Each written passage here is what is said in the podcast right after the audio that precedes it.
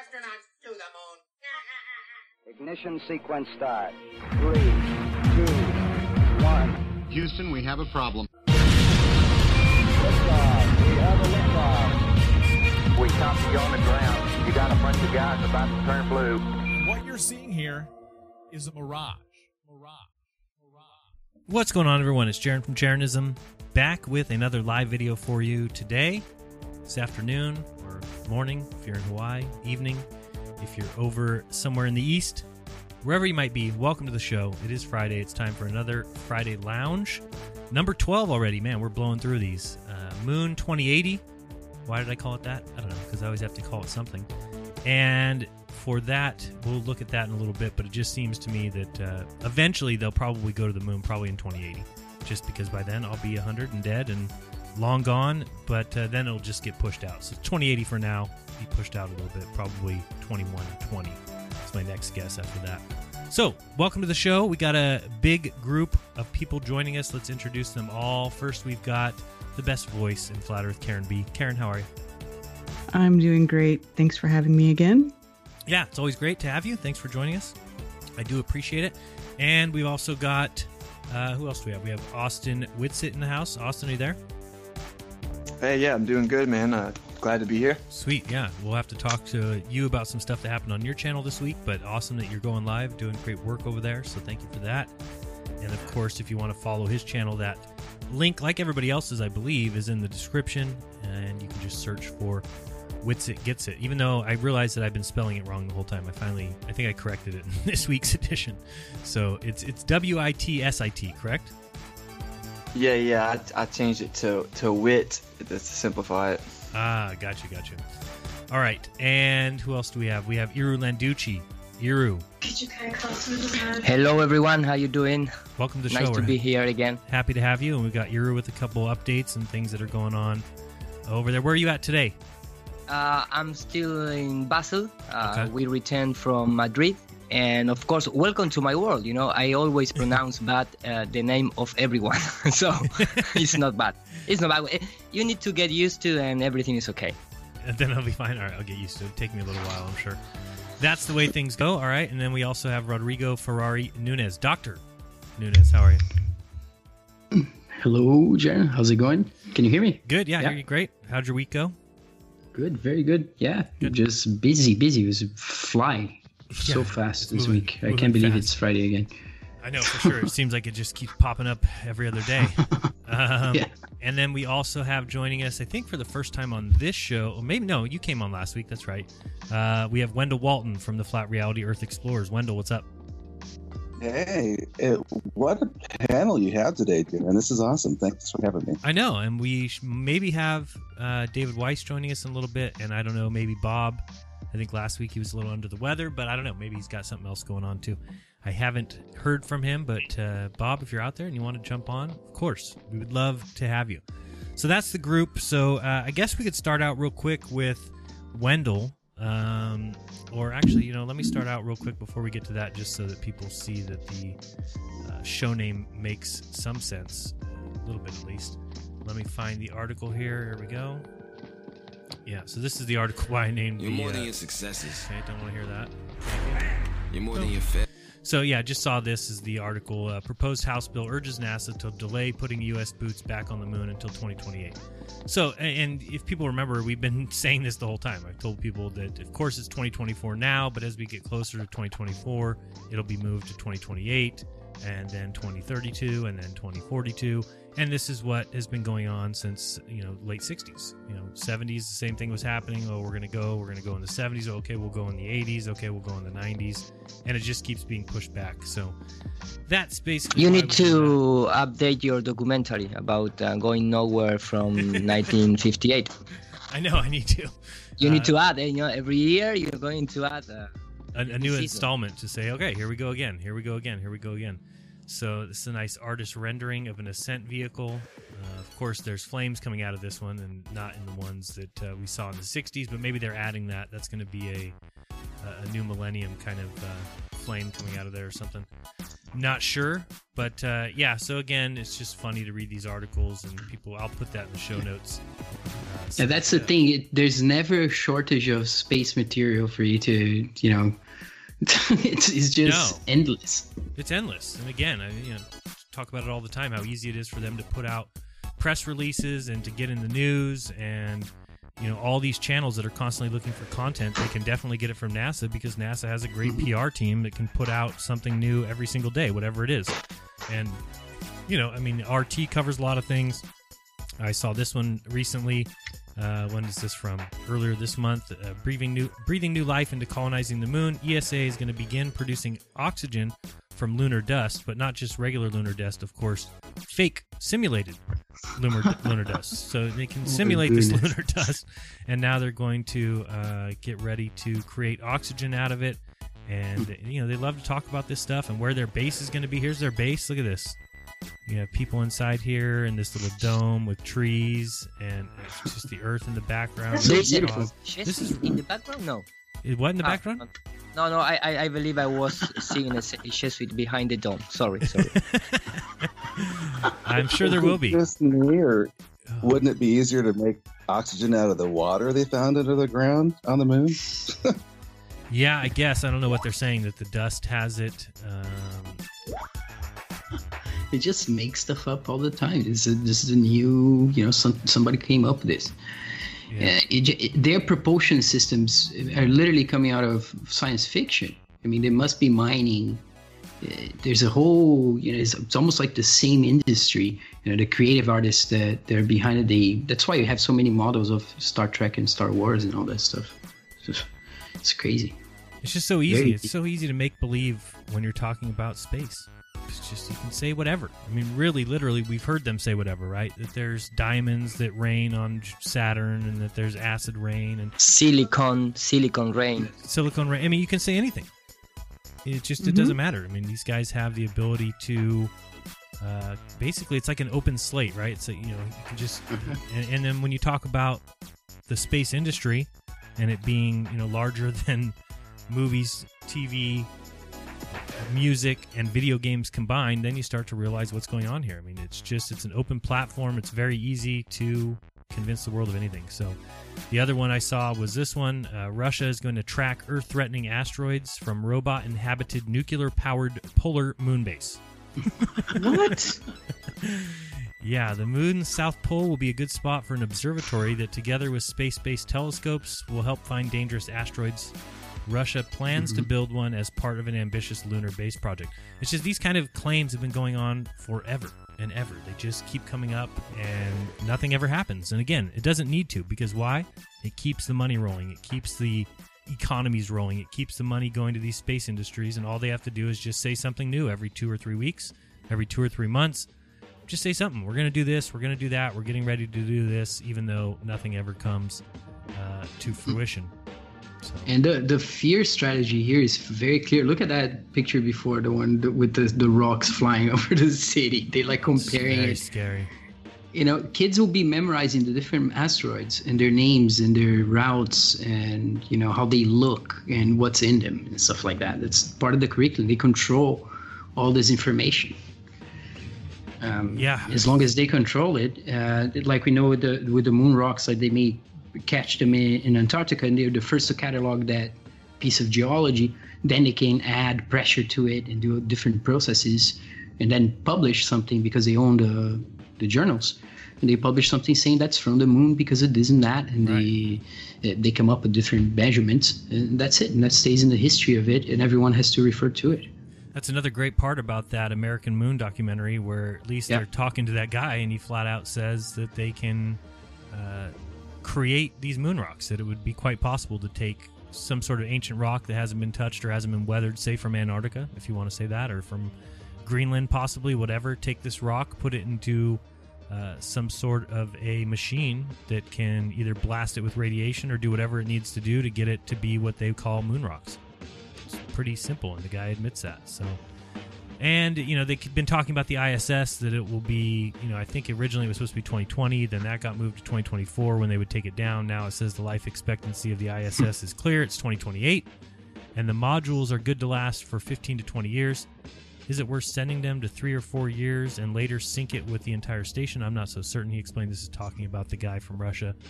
Um, because again, they just keep pushing this out, even though we've all admitted or at least uh, reported on the fact that nothing is happening on the ISS. So, uh, Iru, one thing I wanted to ask you about: Did you see the the thing that everybody's talking about the the one take, one hour uh, ISS? Yes, I saw it. What'd you think of that? The first thing is uh, it's not still uh, a live feed. Of course not. And it's, it's done. I mean, I I, I say before uh, many times before that there are really good uh, things made by NASA because they are not uh, so dumb, you know, uh, when they have a lot of time to post product uh, the the final result. Right. But the thing is, it's not compatible with live feed. I mean, if you have that kind of freedom, with that kind of fresh, you know, behavior from the astronaut, you know, uh, one the, the woman making sports and the guys talking each other and blah blah blah.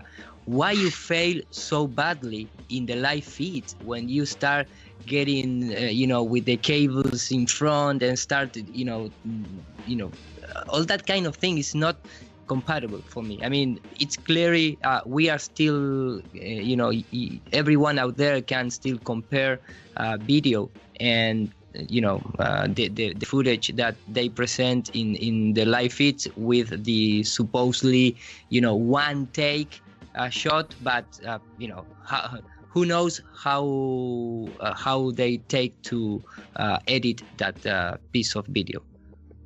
So if you start compare that, it's immediately something is bad. You know, something is wrong uh, in the way that this guy operate in live mode, uh, in comparison with the um, post production feed.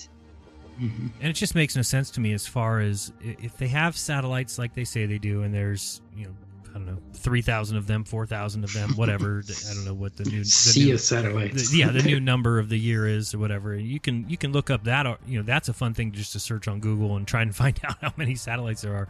Uh, you'll find numbers, you know, 15,000, 4,000, 1,000, there's 8,000, there's 20,000. You'll just find any number you want. But I've never understood how they cannot do live feeds like that. I mean, why would that need to be, oh, one take, or then just why can't you do it live? And again, even if they said they were doing it live, which they don't, uh, you never see anything out the window that would be able to prove that it's live anyway.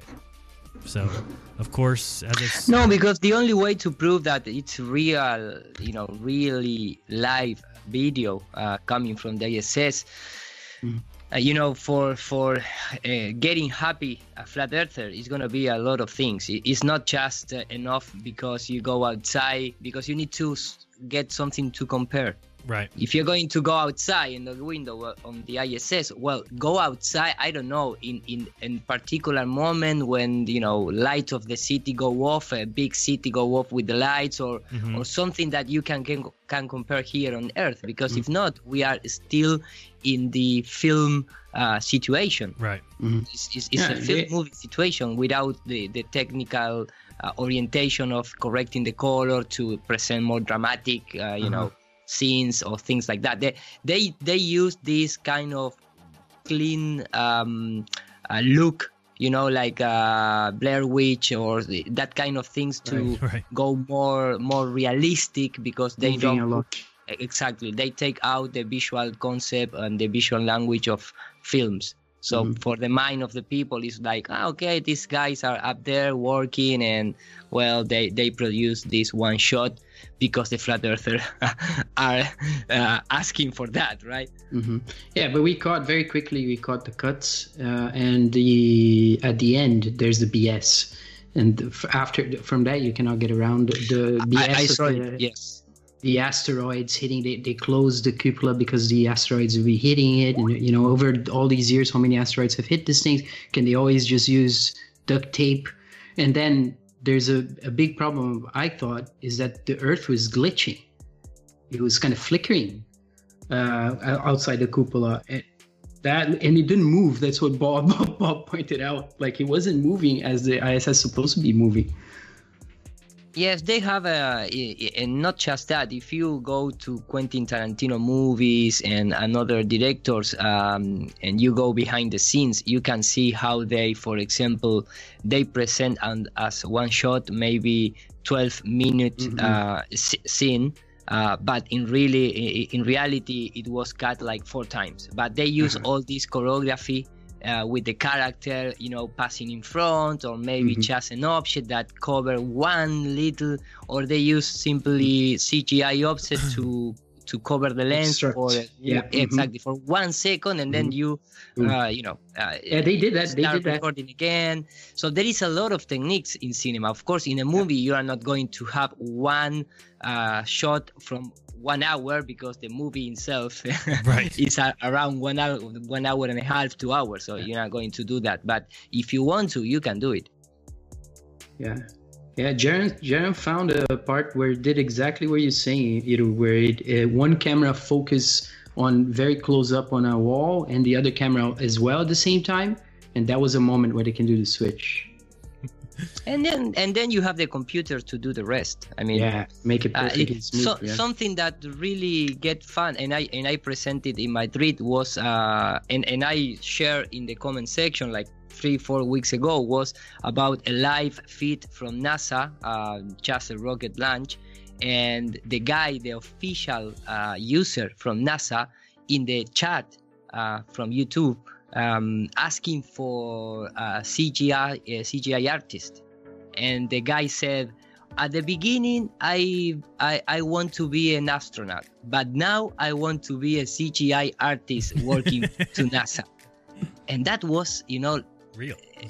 real. I mean i, I have the, uh, the, the the capture that frame you know i mean i mean uh, I am not saying that the guy is going to work uh, that going to work with NASA is going to participate in all this kind of scam. I believe they have very very selected people to do that. Uh, it's the same thing as satellite and you know um, or military operations, but Right. they can do whatever they want. Of course, the problem is when they go live.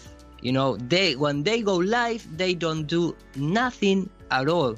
If you want to compare with this kind of No. one hour uh, takes. No, they stand there in front of the camera with what you know could easily be a green screen behind them, and answer pre-recorded questions, or, or at least they know the questions ahead of time, which I've shown before. In fact, the questions are sometimes taped to the side wall, which we've seen. They, they, and these are supposed to be questions coming from children. Of course, this is all pre-planned. It's all pre-discussed, and even that they can barely do live. They don't they don't fly through the station. They don't have a camera following them. But again, like I was saying about the satellites, if you have all these satellites, it would be very easy to produce that kind of live footage. But for some reason, they simply can't. Uh, Mile High Scribs sent a super chat. Thank you very much for that. He says, I missed like six zeros. I missed like six zeros, but this will get your NASA budget started, bro. Oh, I get it now. Although NASA is $56 million a day, and it might be more than that now. I think we're getting closer to 60 But uh, so thank you for the $5.20. And there's, yeah, just a few zeros missing, but not that bad. Um, I did see you talk about funny stuff. I mean, I'm just reading down here to the comments, and it just it, oh, I don't know, it makes me so happy when I start seeing comments like this. Um, this guy here says, "Space may be the final frontier, but it's made in a Hollywood basement." Isn't that great? And uh, you know, somebody says uh, the Hollywood basement though is in the USA, which is on Earth, which is in space. Oh boy. um, ha ha ha! Right, because Russia, China, France, Israel, and the UK don't have radio telescopes and satellite telemetry, and didn't watch us go there. Yeah, they watched them go there on TV. They watched them go there off of a video feed of a CRT monitor. Um, you know, somebody else asked, "What's the point of colonizing the moon if we can't live in peace on Earth?" You know, good, good quality comment. Um, this person says, based on the sample of the moon rock containing a fossil, right, the petrified wood that was donated to the Netherlands by the U.S. Embassy. This person says, I remember that. Uh, simulated moon dust used to produce oxygen, similar to simulated food like tofu or simulated democracy offered by the U.S. regime. What a pathetic waste of time and money. Yes, that's Good great. comment. This person, don't be, do not be silly. There is no lunar soil. It's all science fiction. This person says you might want to check who the silly one is here. Uh, I'll tell you who I think the silly one is. Um, Yeah. 50 years ago, we were told at Space Mountain in Disney, Florida, that we'd be riding roller coasters on the moon in the near future. Uh, that was the first time the hoax of space was presented to me. so it's just funny. I mean, there's more comments uh, calling this out than there is people talking about the greatness of, of now. And this is what's going to happen. This is going to happen over time. I don't know how long it's going to take. I'm noticing it more and more. I did see this article uh, here. I don't know if you saw this, but this is how they use you know flat Earth now. Is is anytime they can possibly get it in, and this is the kind of thing that when you have a Google alert set for flat Earth, that will come up. Where this guy's just talking about the whole, um, the whole you know Obama. I'm not Obama. Sorry, the whole Trump debacle, and probably shouldn't play this, but let's see if I can get a little piece of it. Want a better credit? Sorry. Um, but again, they just have to throw in flat Earth in there just to demonize it because it's their it's their last hope. They have to continue doing that. Um, it just has to be the worst thing ever heard of. It has to be the dumbest thing ever said. You have to compare people you think are idiots to flat earthers. Uh, here, about right here. Turn it up here. um, the, the sites is this potential um, explosion on the right. And I, I want to show our viewers um, some of that sort of emotion heating over on Fox News. Wait, maybe I missed it. The fact of the matter was that the whistleblower information was given to the. This is an unflappable man, and, Yeah. and just the the. I mean, I called it the Flat Earth Society. The Republicans are clinging to this argument that the Earth is flat. Chris Wallace, obviously, they're trying to cover the same live event we're covering and saying, no, we have a first-hand witness who saw the Earth is round, and he's just trying to tell these senators before they render a judgment that the facts reveal the Earth is indeed round. This is the fact that. so I don't know if you Well, they do. Uh, my presentation, my last presentation in uh, Dallas was about this, uh, Right. because in Argentina uh, they do the same thing. Uh, they they start talking about that the people that the, uh, you know just follow the uh, the sense, the common sense, and the feeling about the economy in Argentina was a flat earther because they don't understand that supposedly uh, we in Argentina we not have like a, a depress in the value of our uh, currency, but that is not. Uh, you know, it's better for the country because we need to, you know, accomplish some kind of uh, objective uh, that the FMI, FME give us and blah blah blah. So if you are not educated people in economy you are a flat earther. If you are educated people in the economy you understand that it's not what you feel about if you have money to buy your food every day but it's more deeply than that. And they do the same kind of thing. I don't know if you understand what i'm saying but they use it uh, you know just for uh, trying to mock uh, you know uh, people It's you know? a typical uh, stereotype for trying to mock people. Say somebody's stupid, then you compare it to a flat earther. That's what they're doing essentially. exactly Yeah, or but- if you just follow your common sense Yeah, and if Right. you if you did that, the- sorry. Go ahead, Wendell. God, sorry. That's that's the best thing that Oh, they awesome. could do is, in my opinion, I'm super pro that because all the American people know the media is a joke. So if, if totally mainstream agree. media is taking shots at us, it's like free advertisement. I know? totally agree, and that's why I say it's just going to take time, and I don't know how much time because it will never really be revealed the amount of people who think the Earth is flat, or the more people that are catching on to it. Um, they're just going to hide that. How are they going to hide that? By just continuing to make sure they put it. And think of how much it's been stepped up. Where remember when we first started coming out with flat Earth videos and stuff, it was very difficult to find anybody even mentioning it. And now it's I'm getting alerts, you know, four, five, six articles a day, and every time it's not in any discussion, it's not ta- talking about any proofs or evidence. It's simply using that word whenever possible to demonize the other side, right? But people will start to see, like Austin just said, uh, people already know that the media is lying, and maybe it's not everybody, but it's a good majority of people, or you know, a lot of people. And the more that they see that they're lying and that they're using that as their kind of tool to just continue calling people stupid, to con- continue marginalizing people, um, I think people will be awake to it, or at least alert to it, and start to see. Um, you know, it should be should be interesting to see as we talk to more people whether or not you know more and more people are hearing about this. Obviously, there's a lot of people doing good work out there with uh, meetups, and you know that flat fellow uh, finally hit. Uh, where's that at? Here, that flat fellow finally hit his thousand subscribers, so that'd be awesome to see him start doing some you know more street activism, some more live stuff. Uh, should be Yeah. good. what do you think? Uh, uh, you like him a lot, huh, Karen? Yeah, he's a really nice guy. He's Yeah. very genuine, and he um, invests a lot of his person, like pretty much all his free time. He works full time, and then whatever, whenever he's not working, this is what he's doing. And he invests a lot of his own money in materials. He's bought banners, flyers, business cards. Um, he even had this thing with like this wall of iPads. He bought like six iPads, you know, cheap iPads, not like, you know, nice ones, but he got a bunch of iPads and he put them all on this wall and then he like connected them all together to a power source. So each one was playing, it will be playing like a different Oh. video. I think I was watching this video the other day, Flat Smacking the Youth. I think it was this Mhm. one. There was somewhere where I saw next to his board, was it in this video? That there was a bunch of yeah, okay. So Right there. Okay, Yeah, yeah. calls that's it the wall of truth. I thought So that, right that there- was I thought that was somebody selling iPads next to him. So explain no. what this is. So these are no, iPads. that's him. People Wow. try to buy the iPads, but it's him. He's setting it up there so that you can come up and look, and like they'll be like high altitude video, just different videos will be playing on it. Wow.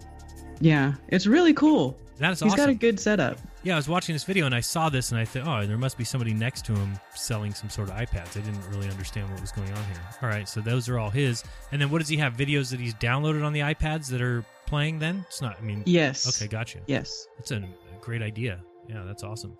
Um, And he goes, where is this, like some sort of flea market? Yeah, Yeah. the regular place is this flea market in Columbia, uh, South Carolina, that he goes to. Mm-hmm. Um, and then, of course, there's different places. You know, every once in a while, we all get together and we go to different places and, and do some flat smacking. But yeah, Awesome. Yeah, so people want to subscribe to him. I know it takes a little while. Austin, how long did it take before you were able to do uh, live stream?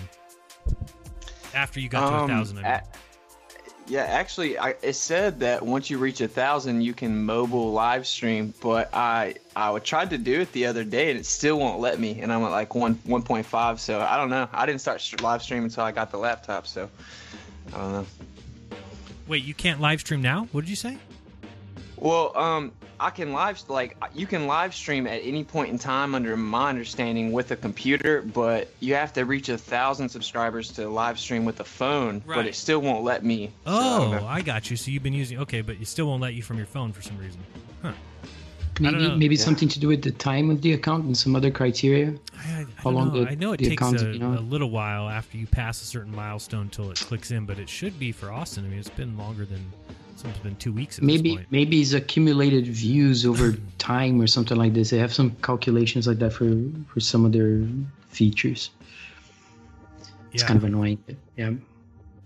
Uh, no, this is uh, awesome, and I have a lot of respect for these people who do this because it's not as easy as it looks. Uh, for it's anybody- not easy. It's not easy. No, it's it's not easy. I went out yesterday to San Francisco to do some of my street interviews, and hit kind of a wall of it's just difficult when you're out there by yourself and you know with this you have a table set up so people are walking to you and when they walk up to you you kind of have um, maybe a little audience for a second when you're out there on the street trying to do it by yourself people see you with a microphone and they head the other way um, of course yeah, I know.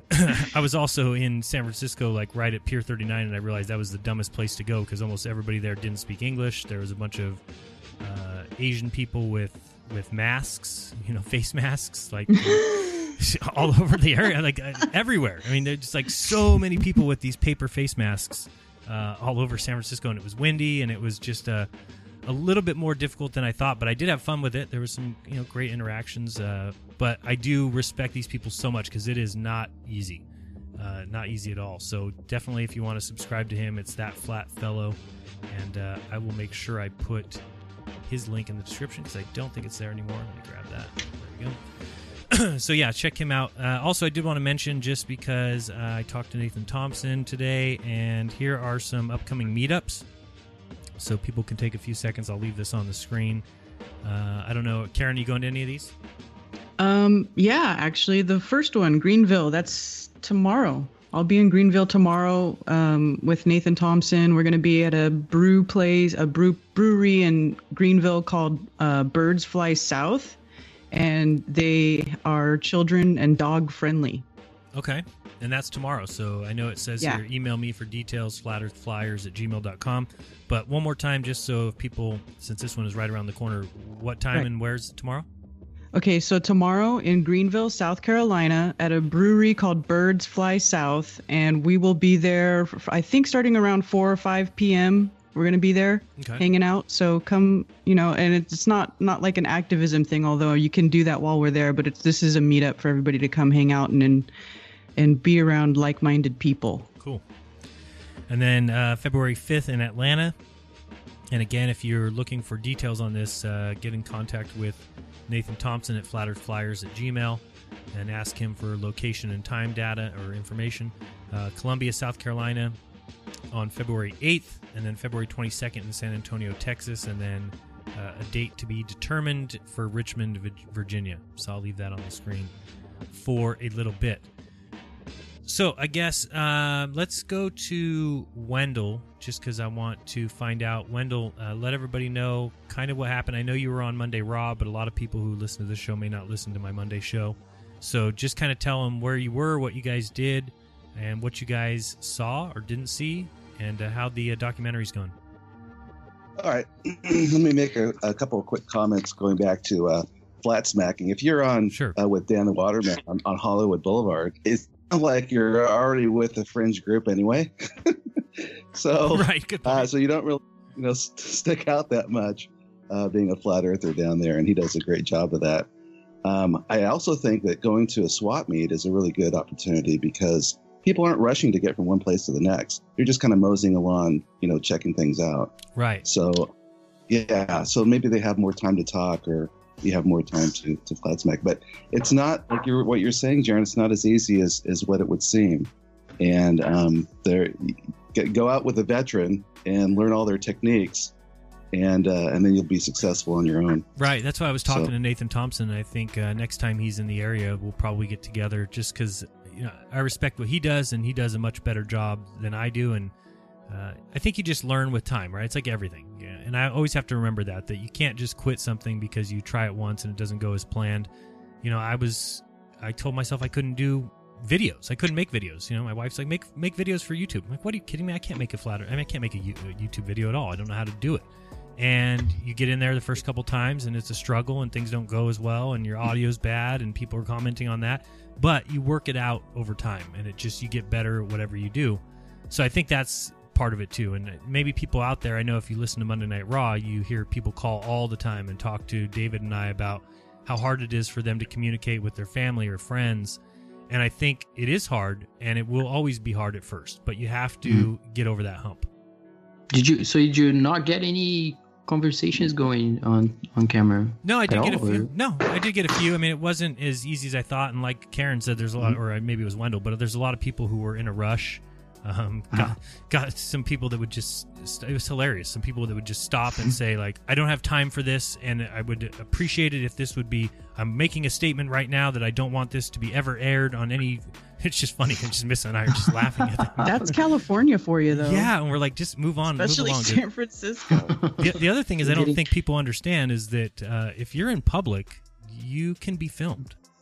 I mean, that's just the way it goes. I mean, it's just uh, if you don't like to be filmed, I mean, you can tell somebody that all you want, but um, I don't think it really makes much of a difference. If, if somebody's in public, uh, they can be filmed.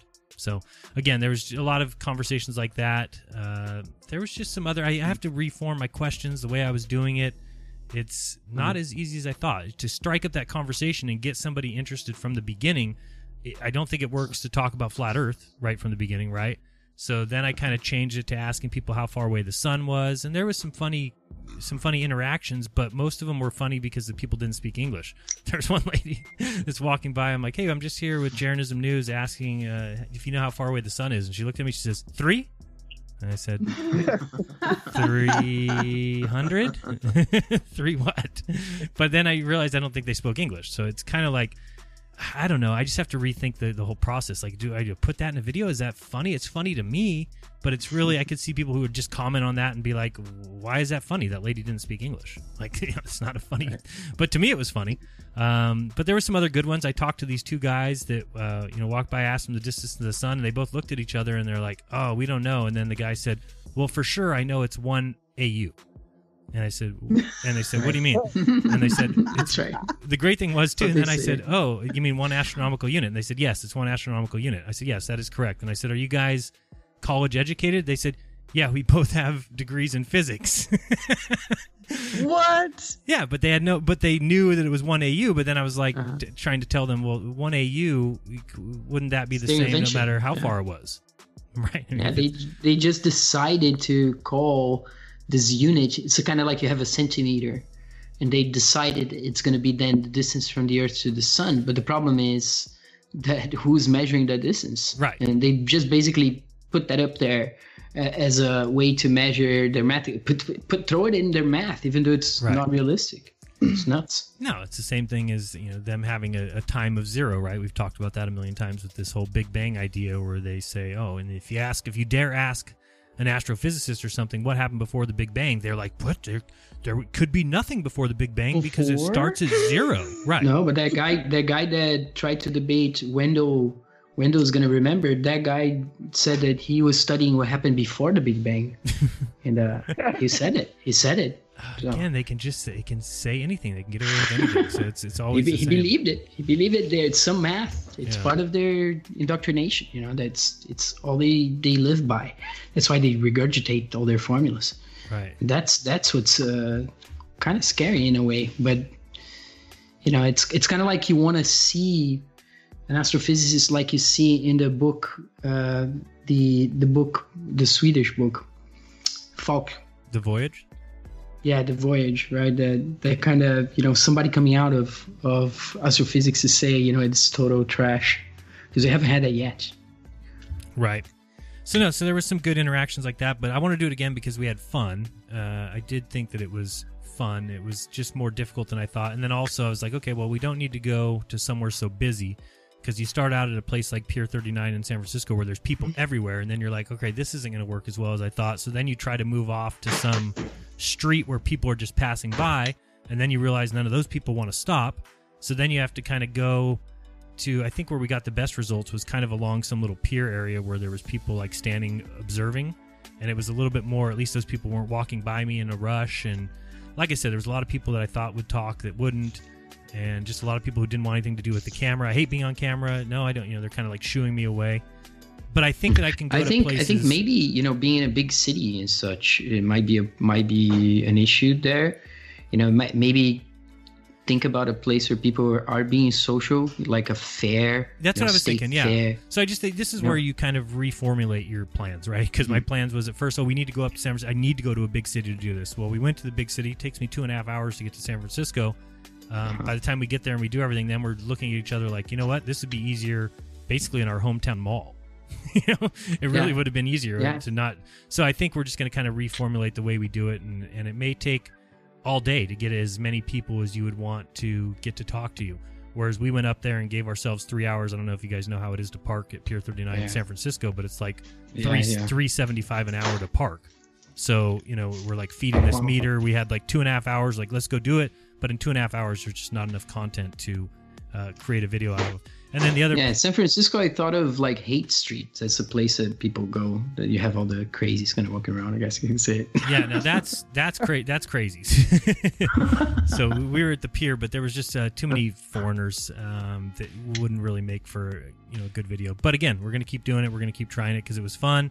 And then the only other problem I had was my microphone that I use has only four buttons on it, and it's got like an up and down button, and then a record button, and then a power button.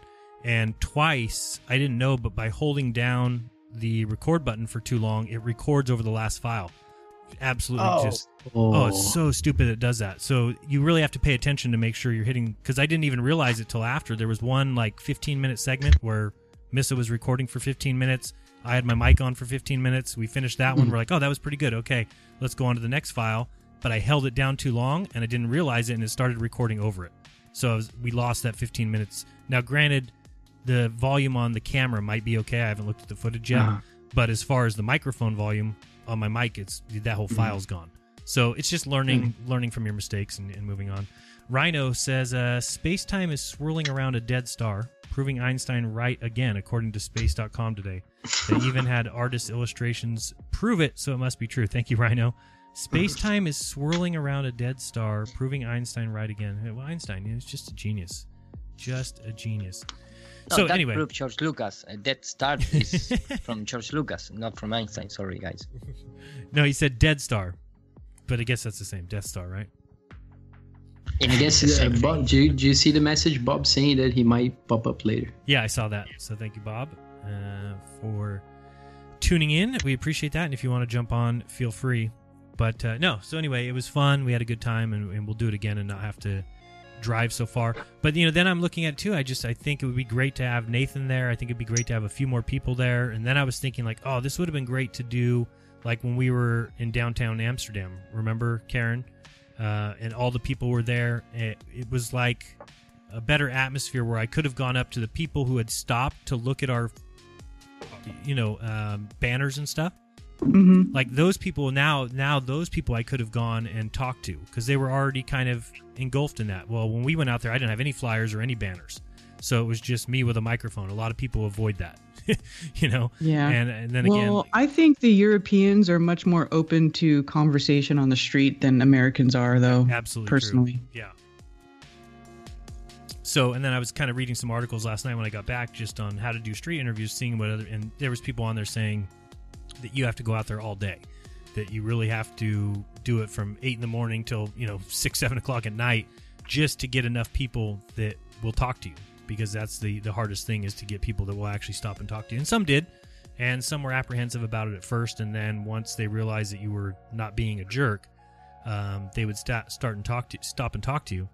But I didn't know, you know, how you bring flat Earth into it. At what point, um, or did I even want to do that? Because really, the subject was, and there was a couple funny people. I mean, there's some guy talking to me about the moon landings, and you know, I asked him uh, whether he thought we went to the moon. He's like, "Yeah." Well, why do you think that? Well, because they told me that. And he goes, "But you know, they do lie about everything. They are lying about everything." I'm like, "Yeah, exactly. So why do you believe that story?" He's like, "Well, that's what." That's what society tells us we have to believe. So we got in that conversation a little bit. And there was another guy that was kind of doing the same thing about the moon hoax, and then I asked him about you know Jeffrey Epstein. Do you think he killed himself? And he's like, I don't know. You know, there's a lot of people want him dead. So there were some good conversations, but I think there could have been a lot more, and I look forward to doing that in the future because it was fun, and I think there was some funny answers and and some things that at least I think was funny, and I'd put in a video. But again, I just have a feeling as soon as I did, all the comments would be people saying. You know that's rude. That person didn't know what you were talking about. Uh, it's not fair to talk to that person. Why did you interview children? Because at one point, a, you know, a couple and their children were walking by, and I asked the parents, and the parents then looked at their children. We're asking the children, "Do you guys know?" You know, and the children, you know, one little girl says, "Uh, ten thousand miles," and it's just funny. But at the same time, I could see where people would be like, "That's not good for video. You shouldn't put that in there." So it's just well, a- you know, everybody always is going to complain about something. Oh boy, so I wouldn't worry about that. No, I just Yeah. gotta. Yeah, that's what I mean. It's just gotta get over it and be like, screw it. Uh, You're gonna put it in there, and if people don't like it, as I always say, don't watch. It's the easiest, Exactly. thing, easiest thing in the world. You can police yourself. Is what you don't. If you don't like the show, I've gotten a few emails, people saying, I don't like the Friday lounges. They're too hard to listen to. It's too long. I don't know where there's good content in there. I'm like, okay, don't watch. I, I- Yeah, exactly. I don't know what else to tell you. It's like if you if you don't like it, that's okay. There's a lot a lot of people emailing that are saying that they do like it, and messaging me and commenting that they do enjoy it. So Mm-hmm. you know you can't please everybody. Believe me. Uh, I used to think I don't know about you guys, Karen. When you first started YouTube or anybody else, did did you have this idea that you could please everybody at some point? Maybe it's just me. Yes, of course. Yeah, of course. yeah. I don't know Uh, at what the, the hell's wrong beginning, with me. at the beginning, I answer, I reply every comment. Right. Oh no. Every Yeah, comment. I was like Wow. one. I did that too. reply, Ear. reply every single comment. And then I understand, like in real life, you have bad people that want to, you know, uh, ruin your life or you know, just comment. Waste your uh, time. Right. Yeah. Waste your time. Yeah, that's the one. Wasting your time your is a big one. I I don't know, and that just is a sign I think of people who have no life, obviously, because I don't understand how people can take the time to to do that. I mean, I, I don't know. I just I guess you have to be a terrible person. I just can't imagine taking up somebody's life for all the wrong reasons, you know, and, and, and to lie to them and to uh, just basically waste their time just for your own enjoyment. Uh, for me, I don't get off on things like that. Sorry, but other people do. So, anyway, uh, okay, Wendell, I totally stole your thunder. You were talking and we interrupted Oh, you. okay. Go ahead. Sorry, that happens when you're flat smacking, you can always offer cash. because actually, when Nathan Thompson with, was with us out on Hollywood Boulevard, when that, that uh, Swiss TV was doing their interviews, hmm he whips out his wallet and he goes up to this guy and he goes, I'll offer you 40 bucks if you can tell me the circumference of the earth. Right. And he couldn't do it.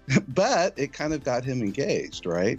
Right. So uh, later on, when we were sitting down and I had my 17 year old daughter with me, Nathan turns to my daughter and says, Okay, so what's the circumference of the earth? And she's like, Well, it's, I think it's about 24,000 miles, right? And he goes, Yeah, see, flat earthers know. Right.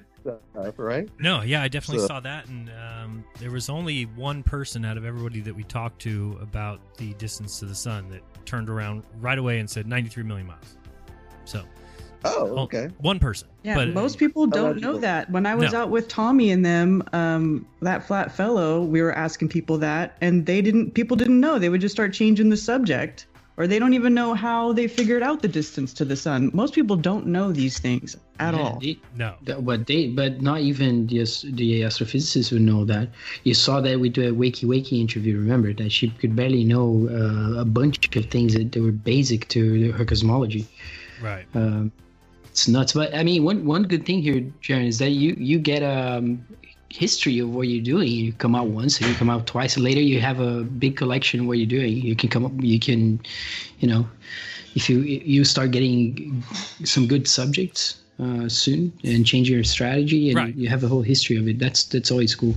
No, that's the plan, and, and like I said, we had fun, and you know, I'm always looking for things that my wife and I can do that don't cost any money other than, you know, gas to get there. But uh, you can go to the Pier 39 and you don't have to spend a penny, you know, and you just kind of uh, walk around. We had a great day, um, other than you know, weather being a little bit windy, but it was still it's a great day. We enjoyed it, and I can't wait to get out there again, uh, wherever that might be but I do I do enjoy these flat smacking um, videos where you know at least in this one by that fat fellow he's by himself.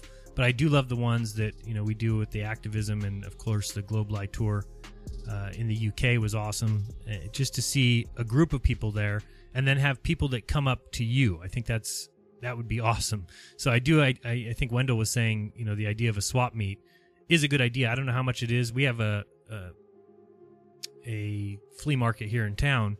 I don't know what it costs to have a table, but now I was thinking after seeing, it, I'm like, okay, well, if you have a table and you have a banner up and you have some flyers down, and you wait till the people come to your table, and then you interview those people, well, then you're kind of at least, um, you know, you're having people basically volunteer to do it, rather than when you're on the street, people have somewhere to go. I don't think they're thinking of stopping and speaking to somebody just because they have a microphone you know? Especially and again we talked about this right? The aesthetics of the whole thing. I mean miss is just filming me with a, a small camera so i mean if it's it doesn't look very professional i don't think anybody actually thinks i'm with the news although my little microphone flags say Jeranism news and i introduce myself as being from Jeranism news but again we'll have to see how it goes it's still fun and, And good stuff San Jose flea market is one of the largest in the country, Jeran. Just Yeah, FYI. That one's huge. Yeah.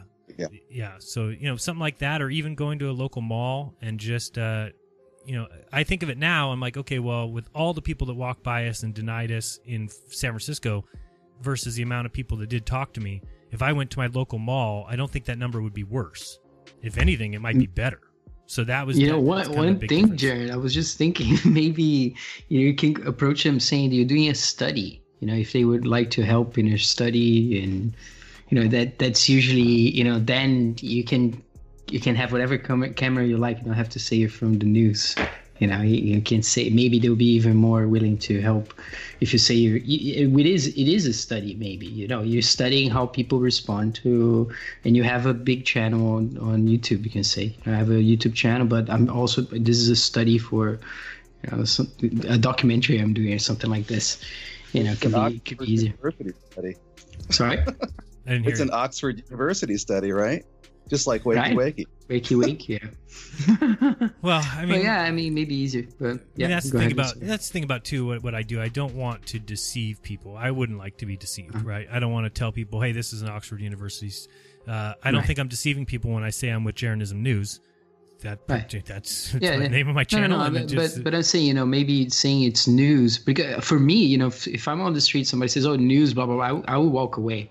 But if it's a student or a few students, and they say, you know, or is someone, even someone who has a channel who's looking at, I I would be more willing. And they say, yeah, I'm, I'm asking these interesting questions for my study. I wish I get enough responses so I can get a significant sample. Right. you know it and i'm gonna present it on my channel. This is my channel. You can, you can give him a card or something. And and you know are you willing to just ask a few questions and uh, to answer a few questions? And that's it. That could that could be i don't know i don't know it's just like you hone down see whatever works see for what you, works. of Yep. course. No, that's Yeah. the way it goes. It's always a learning experience and a learning process. So yeah. All right, Wendell. Again, we've uh, interrupted you many times over. All right, well, I'll try to transition here, Yeah. and I'll, I'll use this as an example. So, Sure. just so folks know, you don't have to go out on the street to do any flat smacking. Those opportunities will present themselves. So when I um, when we're getting ready to to uh, to go to the salt flats and uh, to try to get uh, like a horizontal uh, observation, one of the ideas we had, you know, set up a bunch of lights and also to get some road flares. So um, I ordered a bunch of road flares and went down to Pep Boys to pick them up. And the guy, the three guys behind the counter, are like, "Well, wow, what what are all these road flares for?" So I just started flat smacking them, telling them exactly what was going on. So those opportunities will present themselves wherever you're at. You don't necessarily need to go out to uh, to the street uh, to flat smack. Um, so anyone can, can can push that envelope. Or like what we're what uh, Shelley was saying at the conference is like, you know, go on to um, uh, go onto the Jubilee Media, uh, the the Flat Earthers versus Scientists, and now there's over you know 130,000 plus comments. Just start uh, flat smacking there and and provide a pushback, a rebuttal, and uh, and you've moved that uh, moved us a little bit farther towards the truth. Um, so as far as uh, w- what we did out there, it was great. There was it was quite the adventure. We we weathered the weather when we were up at uh, Bear Lake. It was snowing hard, and uh, I've been kind of reviewing some of that footage and thinking to myself, did we really do this? we're really out there. Uh, it, and it's it's it's it's it's amazing. So I'm just glad that we're all back safe and sound. That we didn't die like sliding off the road when we were trying to get to this cemetery on a seven mile dirt road that we almost got stuck on, and it was all muddy. And I've got footage of that, and I mean it's just crazy. Just or getting hit by a train on the tracks. Now, what, who in their right mind would get on the railroad track to take you know footage, try to get like a 38 to 40 mile you know, like laser or mirror observation. Flat earthers. Uh, it's it flat earth, exactly. And it's pretty scary. I haven't been that close to the train track when a train has gone by, but I would not suggest doing that at you all. should not give him that. No, don't give him that. Imagine flat earther dies trying to make laser tests with a hit by a train. Right, That's it's coming. terrible. Hi, for flat earth. so uh, yeah, Uh, it, it was a lot of fun though, and we did learn a lot. Um, you know what was interesting? You know when we are talking about NASA doing these things live and stuff, it's like where are the failures? Because we've gone out, we've all gone out and done our own observations, and that sometimes they fail. Well, if if it was real, if NASA was real, we'd see the failures as well, but we don't. So we, we see a little bit. Okay, so the you know the Columbia explodes, and you know, uh, but but the the small failures like, hey, I'm out there uh, walking in space and I lose you know my tool or a nut or whatever. We don't see any of that stuff that we should. Um, so the things that we did learn was, um, for example, uh, well, when we first got there, uh, because of the weather uh, on the salt flats is what I'm talking about. Um, we we had to start right away. So uh, our camera guy flew into Salt Lake, and then we um, we went out to the salt flats and just started uh, tried to do it a mirror flash because the next day it was supposed to snow. Um, so we you know here we are in this 35 mile uh, stretch of road and getting all set up. Okay, and then here this big utility truck comes and blocks. You know, I mean, it's driving down the road. How are we going to flash around him? So you know, those kind of things happen as well. Um, and then uh, when we were out at that Bear Lake, we could see the source of the laser from one location, but then the other location we couldn't see the source of the other uh, laser. So, uh, working with Robert Scott, we finally figured out, you know what, we must have been in different uh, different inversion layers. In other words, there was maybe a warmer uh, layer uh, down closer to shore, and you know, up 10 or 15 feet, there was a colder layer. Because on one end we we were at the shore, on the other end we were about 10 or 15 feet up. So um, that's the only thing we can figure out that would explain, uh, you know, how that could happen. Which, um, you know, it, it- for those that go out and do that and observe the same thing, then gosh, we really w- wish we would have gotten one side up higher or the other side down lower, so that we could have gotten in that same um, that same layer of atmosphere. Uh, uh, so that's you know something that we learned, and I think that that's going to translate um, down the road. We're, what we're trying to do is work with uh, Joe Mama to go out and do that boat observation, um, and hopefully, Jeran, you can join us and we can just all do it together. But you know, if Which one's that? would What are be com- about? uh, well, you know, the boat going on over the horizon argument, right? That's the one thing that we want to deal with in the documentary that that everyone can relate to and knows about. Right. So, let's say, for example, you know, the boat you're at the shore, the boat goes out. I mean, how far until it actually disappears? All right, let's Right. establish that. And then once it does disappear, well, wait, what if I go up? You know, back up on the hill like 20 feet or 50 feet or 100 feet at the same distance. Now, can I see the boat? Right. I don't. Let's check it out. You know. No, that's been something I've been saying for a long time. I even looked into how much it would cost to, you know, basically uh, get a boat to do that, rent a boat to do that, because I think that's something that we haven't really seen, right? We haven't seen somebody standing at the shore with a boat or standing at the dock with a boat, and then you tell that boat, okay, you're going to drive out, you know, that direction towards the horizon, and you're going to hold 30 miles per hour the whole time or your, whatever the speed may be. It could be 20 miles per hour, it could be 10 miles per hour. As long as we know the distance that that boat's going. And then you have somebody with a camera on the boat that shows, you know, the speedometer, basically that boat's going 10 miles per hour the whole way out. And then you can calculate how long it is until we see it disappear. I think we'll see, just like we have this whole thing with Taboo Conspiracies video, talking about uh, Bo's video with the platforms out there and where the globe edge of the of the you know the horizon or the edge of the earth should be and it, we're proving that to be completely and totally false right? I mean there's there is no horizon line at uh, 1.22 miles when you're uh, you know basically a few inches above the water line. There's just it's just not there. We're seeing way past that. So i think the same would be true with a boat.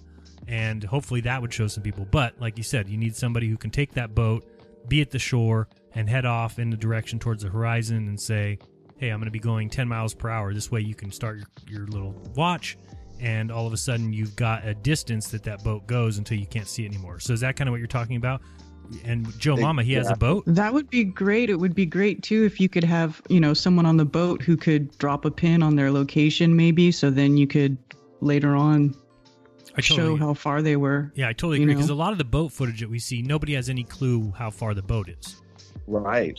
Right. Right. I mean, we just we just don't know. You know, we're seeing the boat go out, but there's some boats that I think go way, but we're seeing boats way beyond where we should see them. And, and you know, the problem is, is we don't really know what that distance is. So uh, that's a great idea. I think that would be amazing.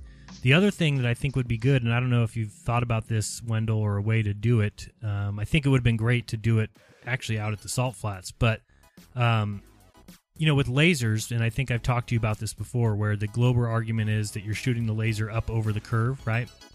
Right. And, you know, oh, they think that when they say, oh, you're seeing the source of the laser, their argument is, no, you're not seeing the source of the laser. You're seeing the point where the laser comes up over the, the hump, which I don't believe is true. I think it would be completely different. So, what I would need to do to test that is you would need a completely flat area. Um, and I don't think you'd need very long. It could be a mile or two and you just put an obstruction between those two people. So let's say there's a vehicle parked at the middle point, and you just simply take the laser and walk to the side of the vehicle and see what the camera sees from two miles away, and they're going to see the laser source, right? They're going to see that bright laser source when it hits you in the eye. Wendell knows what that looks like, obviously, he's done it enough times. And then you have somebody walk behind the car. Now, when they're behind the car, have them shoot the laser and try to get it to go right over the top of the car and see what the person's camera two miles away sees. I know what they'll see. What they'll see is like a, um, almost like a spreading of the beam. They'll see it will not look at all like the source laser when you see the source. When you step from behind the car and you're on the side of the car, you'll actually see that pinpoint. So that's something I've been wanting to do. I just don't know where to do it. Of course, we really can't do that over water, but what we're trying to show is that what people are seeing, what, you know, Daryl Marble saw, what uh, we saw, what you guys saw, what you're seeing with the 35 mile laser, what we're seeing, or what you saw at Salton Sea, all these laser observations that are showing them from long distance are people actually seeing the source.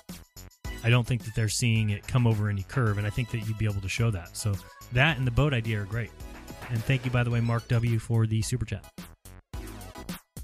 I think we did, in a sense, uh, kind of show that uh, when we were when you we could see the source from one side, but not from the other. So the not from the other viewpoint, you could see a clear line of the horizon um, in in the blackness, and you saw this kind of like a big uh, spotlight that fanned out from the laser because of divergence. But you could tell that wow, I'm not really seeing the source of it at all. Right, it's different looking. we could see it from the other side. So that was, you know, pretty interesting. Um, one thing I want to make a comment on. I mean, the the Bear Lake uh, observation was totally Ben from Taboo. Uh, that was his uh, his dream, and it, it took all of us coming together to pull it off. And the same thing, like with this this the boat observation or whatever observation that you hear people are doing out there, they need help. So if you need, you know, if you hear about something that you can, you're close enough that you can go out and lend a hand. Um, that you know they would very much appreciate it because we were right down to a skeleton crew to uh, to pull that off, and and it took all of us to do so. So um, and basically, what did you guys do? You did a laser observation over 18 miles. Is that what happened there? Yeah, uh, it was cloudy. We couldn't do a mirror uh, flash, but uh, but at night we did set up and do the laser uh, observation uh, from from both for over let's see about I'd say a good 18 and a half miles, 18 and three quarters probably. So And of course, the uh, drop on that should be huge, and the hump should be huge, and we shouldn't be able to see that laser. So um, that's good. Anything else you want to talk about about that particular observation, or do you guys have anything coming up? Um, just, just trying to schedule, um, or we're trying to go through what we have already. It's kind of the script is writing itself uh, with everything that we've got. Uh, got some great footage from our camera guy. He has like this twenty-five thousand dollar drone that uh, takes this amazing uh, 4K video. So um, it's gonna add, it adds a lot of production value. Uh, but we, we do want to nail those big, the you know, the big elephants in the room, like uh, like the boat going over the horizon and Right. and us being able to see too far and that kind of thing. So uh, so we're kind of regrouping right now, and then uh, but we do want to do the boat thing maybe coming up in a in a month, a month or two, uh, to kind of finish that observation part off of the documentary. So, but it's all good. It's all good. It's it's really great. So Wendell, I was wondering. I was wondering if uh, when do you have a prospect for when you're gonna be finishing or going into post production? Well, uh, we're still looking at the summer, summer of 2020, as far as a release date. It's just a matter of um, of, of making sure that uh, all of our bases are covered. So, uh, like I mentioned before, when we did all the, the interviews in Dallas of the of the speakers, it ended up being about 200 pages of, of transcripted material. Uh, so we're going to go pull the nuggets out of there, and we were also able to do some interviews with uh, Robert Scott at uh, the Wendover Airport up in the control tower because he was an air traffic controller, so that was good. And then also uh, Na- Dr. Nang Gang, who uh, worked for the Nigerian Space Agency, we were able to interview him in, in one of the hangars there as well. So, uh, so lots of great, great material, great insight, and just major flat smack. And people are just going to be dumbfounded, I think. So, it's all All right. good. Sounds awesome. And you're uh, definitely welcome to stay on the call if you want, or if you need to go, just let me know. But it shouldn't be an issue. The next thing I wanted to talk about is uh, Iru. You want to give us an update on how your week went um, with the conference Yeah, and of everything? course. Yeah, I would love to hear Okay, let me just. Can I share my screen? Of course. Uh, man, it, I it was a really long time. Uh, do you still know how to do it? I, I believe uh, Okay, I? I remember it's a button, right? Yeah, there's Uh, a button down in the corner. Yes. okay, suppose I am presenting. You are. You are. Okay, uh, let me deviate a little bit uh, before my, my week. This this was the image that I was taking, like a snapshot uh, of the astronaut candidate to graduate with the eye on Artemis mission, and you are seeing my screen, right? Mm-hmm. Okay, and this was the the advice uh, the advice from the NASA employee that said that at first I want to be an astronaut, but now I want to be an animator. If you are, if I were to work with NASA, I will work in mission control in Houston. We need all sort of skill at NASA. Wow, that's in Wow. the chat. That's You can Right in your interpret face, it eh? In your face. I mean, I, I don't, you know, I, I am not, uh, maybe I misunderstand the word animator. I don't know if it's CGI animator like I am, or is some kind of animator from, you know, animate people, you know, the Cheerleader, audience. cheerleader. Yeah, cheerleader, something like no, that. no, I don't no, know. no, no. You got it right. Animator would be somebody who draws things, somebody who creates animations, either CGI or cartoons or drawings. That's what animator means. Okay. It And and certainly I does not mean a cheerleader. uh, and- no.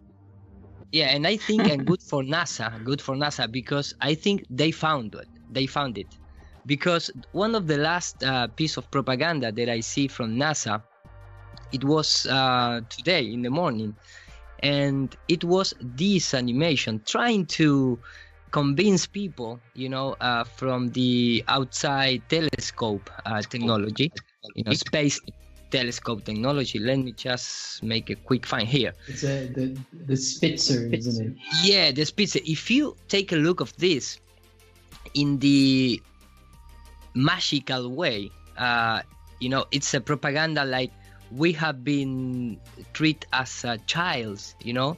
Uh, in, in fact, the voice of the uh, narrator is really kinds of light our eyes can't see. Can- can and you despite the use of So powerful patronizing, patronizing kind of. yes i mean they they you know they change uh, their tactics in a way that it's like they are not more concerned about the uh, photorealistic uh, way to present things. They they go completely in the opposite way which is more easy of course. So they trying to uh, get a more wide range of people. And you know they, they don't even worry about the photorealistic thing. They go directly in the cartoon mode. And you know you are like a, it doesn't matter if you're an adult people of of uh, you are a child or young whatever they trying to dust in space to show the places where s- cosmic stars things, are you know, born. comic things Spitzer. and the Does voice this mean the end of our heroes observing days? No. You know? Uh, this reminds me of you There know, this still is very much like interesting things uh, anime. You know, like Japanese animation. It's very much in that style. exactly and and you know they start calling all these things like heroes and if you start looking in the mm, uh, in this uh, youtube channel you're gonna see a lot of this kind of uh, thing when where you know they present it as a cartoon or you know low quality um, style you know or if it's some kind of real model but they are talking to you as it was uh, at- if you if uh, you was a child something like that. So maybe they find it uh, the animator. And also i want to share um, this I, I really love when uh, disney make a prediction and then nasa uh, detect it and convert in true uh, reality. And i'm talking about the old style let me go a little up here. And that that was really fun because it was supposedly the um, skylab uh, they mount a telescope which uh, the name was the uh, atm from for the well this is in spanish but it's like the apollo telescope mount. And it was you know put it in the skylab as a sun observatory to study the sun. But in the this was between in the 70 decade okay? But in the 1959 uh, walt disney present this uh, it was part of the spaceman series that they present to brainwash the people before they go to the moon and, and things like that. And if you take a look uh, the disney uh, eyes in space when they present the sun flares it's the same thing that the, that supposedly skylab filmed directly from the uh, cabin of the skylab and i mean it's impossible to have like a direct observation from the skylab to the sun and have the same kind of flare with the only difference is the contrast in the colors Oh my goodness. Oh my goodness. Yeah, that stuff doesn't in age fact, well. Yeah and in fact it's better uh, you know because when you're trying to do this kind of thing it came to my mind a lot of techniques. Th- this could be slow motion water fountain or water stream, and then you t- just simply add a red filter and you put some red lights, yellow lights in there with a black background, and you're gonna have this kind of behavior because here the sun is just a black uh, sphere, you know, and then you have all these emotions uh, effects. But I mean, look at that. What what is that? Supposedly, the Skylab has the technology to, you know, look directly to the sun. In, in it's a little strange. I don't know. A little strange. Yeah. It's extreme. Yeah, but it is it is like you're showing you know before, like the guy saying, I'm gonna work at mission control because I'm an animator. I mean, that should just kind of fly in the face of everyone's as you know, it's how they do it. It's a production scheme. Exactly. And, it's, and like you're proving here, it's it's a scheme that they go back to their own material and rehash it later, like here in the Skylab. Yeah, and in fact, uh, crazy. this this image here are from Disney, and if you take a look, it's it's like more detail than the Skylab in outer space. I mean, what's going on? So this is just like a first plane of uh, barbecue, right? with some effects that Disney uh, draw on it or whatever, because they have a lot of technology. In the 60, in the 50, and I and I I, I showed this very you know so many times before they they have a, a layer composite uh, in in real uh, you know they have this layer machine that allow to uh, compose uh, multiple layer of video or images or whatever so they have uh, Like slow Disney motion. animations, exactly. Yeah, they have slow motion, but really, really good slow motion from the 20s. So I mean, they they have all sort of techniques to uh, fake this kind of thing. But when when you start to compare NASA and Disney, it's hand uh, high by hand, uh, without no doubt. And remember, we were, we were talking about last time the Werner von Braun film from 1969 when he's talking about the Apollo missions. He keeps on referring to Jules Verne all the time. Of course. How he talks about how the yeah, it, it's consistent with what you're just talking about here. yeah, and in fact, thi- this is part of my presentation on in Madrid, and this is a nice topic to to talk about. Not now, but uh, you know, the artificial man-made uh, man-made comet from NASA from 60s and 17, uh, dropping uh, aluminum and barium in the upper atmosphere, and they are, you know, there is a, a really, you know, artificial comet very uh, made by NASA, patent uh, for releasing uh, barium and aluminium in the upper atmosphere. Not just comet, they trying to detect the magnetic fields of the Earth, but inside of the Earth, not outside in the outer space. So they have all these. Um, I'm trying to find. Let me go a little up. Uh, sorry for this. No, and it's funny that you mentioned the Jules Verne thing. I always thought that was so incredible that, of course, all the amazing predictions that Verne had in his novel came to pass, right? Yes. Like the, the United States Yeah. would be the first one to go to the moon. Their craft looked So identical. incredible. The number of men in the crew would be three. Um, that there would be a competition for a launch site between Texas and Florida. And uh, Wow. which one would end up being the correct one, and it ended up being that it would be a Florida launch. Um, Have you read it, Jeremy? yeah, I looked. He's got a better record than Nostradamus. Yeah, he's good. he's good. Yeah, that uh, he would use retro rockets, um, which then became the technology. So it's the same kind of thing, right? He writes in there that there would they would use these retro rockets, uh, and then that became a technology after the fact that allowed the guys to get to the moon. Um, it's funny because and then I remember Verne talking about weightlessness. Um, but I, I think that they say his thing was flawed or whatever. It wasn't the same as it is, but still, the idea that he had of this whole weightlessness thing that people would be able to float around. Um, and then I think in his book, didn't the didn't the object come back and splash in the Pacific Ocean? Which I think is exactly what uh, They do. Yeah, which is exactly what it. they said that they do.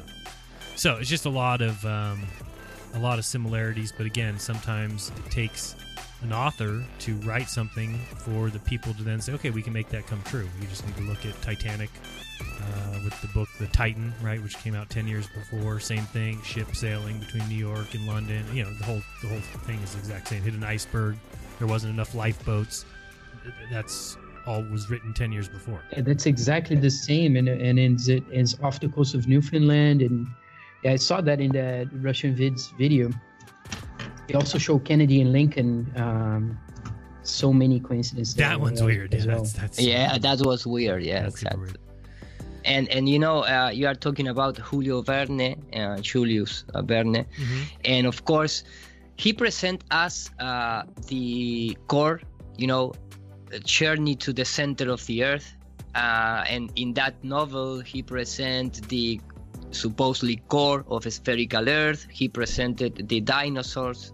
Uh, he presented uh, well. First of all, he he was he belonged to the um, I don't know. I'm going to translate literally uh, from Spanish language, but it he belonged to a Masonic order called the um, the Knight of the Fog.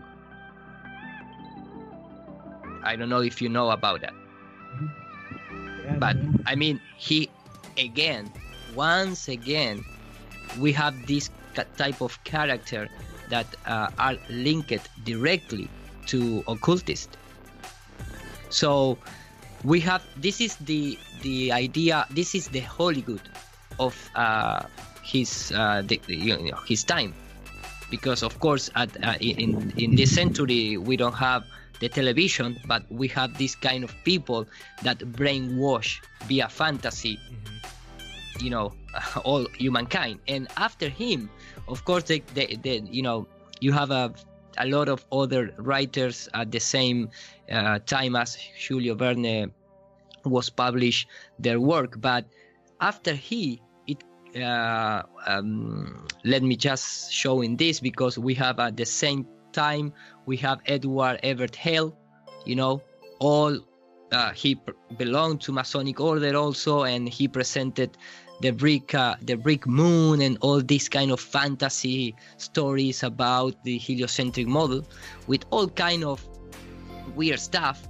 And I believe that after he uh, comes the um, the guy who, you know, all the uh, Stanley Kubrick, you know, uh, Arthur C. Clarke, Disney, Werner von Braun himself, and other scientists took the idea, uh, which was the Hermann Potocnik. He was a space, um, uh, no, sorry, space, no, um, uh, specialist in rocket and in engineering from Slovenia, and he wrote uh, a book called "The Problem of Space Travel" when he presented the idea that okay, if, if we want to go to space, we need to invent uh, and develop some kind of super propulsion system because we are not capable to leave Earth at the, with with the rocket that we have uh, at that time. And he presented this kind of concept to avoid the issues of uh, of um, zero G. Right. And if you take this idea, you're gonna see all over the place in the science fiction at the first time, and then to you know movies and and concept because this idea was took by uh, Walt Disney and, and presented in the in the time where they created the eye on the spa- uh, uh, the eye in the space that I presented early, and then you have this kind of model bringing to reality uh, via Werner von Braun in the Spaceman uh, uh, series. And then you have Stanley Kubrick taking that idea and present it in the movie. And, you know, you start if you start doing the connections, you're going to uh, came even our days. I've never even Yeah. understood what that whole thing is with the. So supposedly, if you have that spinning station, if you go back to that last slide, Centrifugal motion, yeah, force or whatever. So what yeah, they're you're gonna have this, this centrifugal force that is going to uh, push you towards the walls. Yeah. Centrifuge, which is is- the opposite is of how gravity works. Exactly. and then you'd just be able to walk around on the outside of that. Is what they're Yeah. saying? No outside. You you walk On the inside. No, sorry, sorry, sorry, but I Inside mean the ground would be the outside wall. Yeah, the, the ceiling, yeah, or the outside wall of that that donut. Yeah, you have Which is so lame. in- in That would never way. work. I don't think it would work at all. No, And it then just they show- swinging around you. Yeah, and they show it in in the 2001 Space Odyssey is exactly what they have. They show how it should supposedly works with them walking very slowly.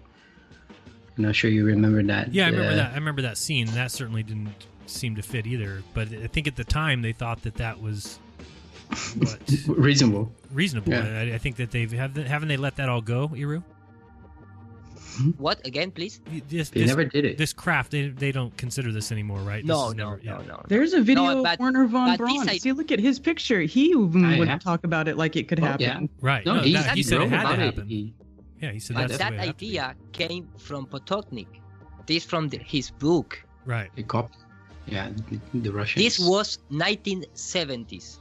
Uh, sorry, 1917 17. when he published the the book of uh, the problem from for going into space. So of course th- this guy died, and all his idea was taken by Disney and Mhm. Bernard And is von it- Braun. It's interesting that you showed the American the on the the slide 128 there. You have the yellow uh, cover. One two eight. Uh, it's one. interesting because it reminds me of the other thing, which is Orson Welles, right? Uh, that that guy. See, he's like the the owner of the Boston Daily Advertiser. So it's like you know the connection with news agencies as well. And and you know Orson Welles, Citizen Kane talks about it, it, it shows how the media manipulates the and and Orson Welles was involved in the, in the reading of the invasion from Mars in the 20s right Yeah, of course, and of course, uh, the, even uh, the- you know Walt Disney study in the De Molay International, which is uh, kind of well, it's a Masonic um, education, and they still are operating in our days. Then you have like you know Bernard von Braun being like a Disney artist, like Britney Spears or, or Justin Bieber. It's the same thing, but with another purpose. It's, it's but that is the, the real thing. I mean, uh, Walt Disney always have this educational media company. It's not an entertainment. It's an educational media company. They use entertainment because they know that entertainment is like uh, to you know getting down your feelings, your emotions, uh, until they point that you are like in an alpha state, so they can put whatever information they want into your existence, into your reality. So they Yeah. use all these trauma techniques, and I remember, for example, a really nice trauma technique to implement. nice the- nice trauma nice trauma. Yeah, yeah. No, but that's for real, man. I, I remember, and I and I have it here in my PowerPoint presentation. For example, when the 9/11 happens, uh, I don't I don't know exactly how take uh, how long they, they take to present to the public, but they have the ISS from um, from space as well you know, showing the the this the the They always do it. Smoke column. all disasters they show everything anything anywhere the, Yeah, the Australian fire this. Look at this. I'm gonna put play, and this is directly from for, from NASA channel, and you can see this is like a miniature, uh, you know, some kind of maquette uh, toy, because it's not moving an inch. It's 2001 and the third expedition to the International Space Station. no clue. what but that's supposedly real. I mean, that is not, uh, you know, like animation, like like the, you know, Carrie Coleman, the the former astronaut, said in in, in her presentation. really going on. And look, they they he began to you know- describe to me what had happened with the World Trade Center, uh, the plane that had crashed into the Pentagon, and then as we were talking, he said another plane has just crashed in Pennsylvania. We don't know what that's all about. so they present with this music, I raced around and found a video camera and a window facing in the, and I take the video Right camera direction. right away, and I film it. the weather. Was perfectly Oh, there's clear is a day. column. Yeah. I could yeah that's just 400 kilometers up right black There, column right? of smoke coming out of the city.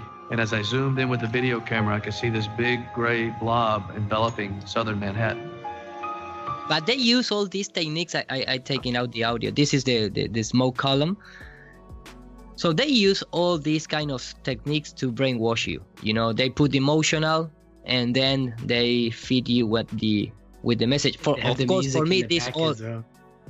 yes, all these Mm. kind of things are Blue Beam project, uh, NASA Blue Beam project, because this is the way you know is ah and and they play from the trumpet. space station. They play the the memorial. I don't know which is the name Uh-huh. in English. Right. Right. They do all the drama. They can't they milk Yeah, the they, event. they just have a trumpet, and the guy was a trumpetist, and they played that on the ISS. Yeah, everybody's jumping in on the event and, and having a you know push on it. Exactly. You know, but it's the same thing that, for example, something that amazed me, and I took this idea as a NASA Bluebeam project because they need all these feeds in our daily basis to convince us uh, that supposedly the outer space it's uh, capable. They need to bring continue us- every day to to bring information. Is that what you're saying? Exactly. Keep feeding us. Yeah, yeah. yeah. And Mhm. yeah, and they use everything they can, uh, from Grammys to Hollywood to books to the Beatles, uh, whatever. And, and something that r- really amazed me was um, how many times super popular artists, uh, while they doing their concerts, uh, they stop, they stop completely the performance and ask for attention to the you know the audience and say now we are going to have a real time conversation with astronauts Mm. in the middle of the concert. So it's crazy for example this from uh, paul well paul mccartney for me Right. with uh, Paul McCartney talking with guys in the ISS in the beginning of 2000s. Of course, you have all this propaganda with uh, Paul McCartney using suit from NASA, you know, all the Masonic connection, blah blah blah. Then you have, for example, Elvis. You know, Elvis via satellite.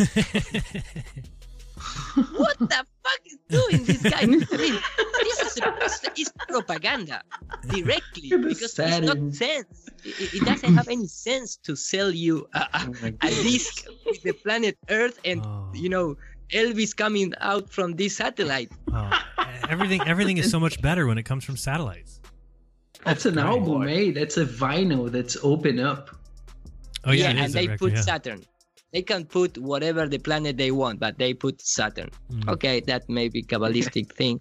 Then you you have, you know, uh, Coldplay with this kind of and remember this kind of um disc um sorry not this album Mhm. was 2017 2016 18 i mean the flatter topic was on the table Mhm. Right. This is not from the 70s or 80s and Coldplay a head full of dreams Hmm. and they put the moon they're in there. landing the astronaut i mean they could put whatever you want they want no everything is related to evolution and uh, it's like a sweet dream song you know Mhm. sweet dreams are made of this and Right. the, the woman video. you know yeah i mean then we have James Blunt this guy jumped from uh, you are beautiful to moon landing Mm. and and we discussed this in in the car when we came in um, coming from denver you remember shannon Yeah, absolutely. Yeah, we, we listened to a few of the songs. exactly Yeah. And Satellites.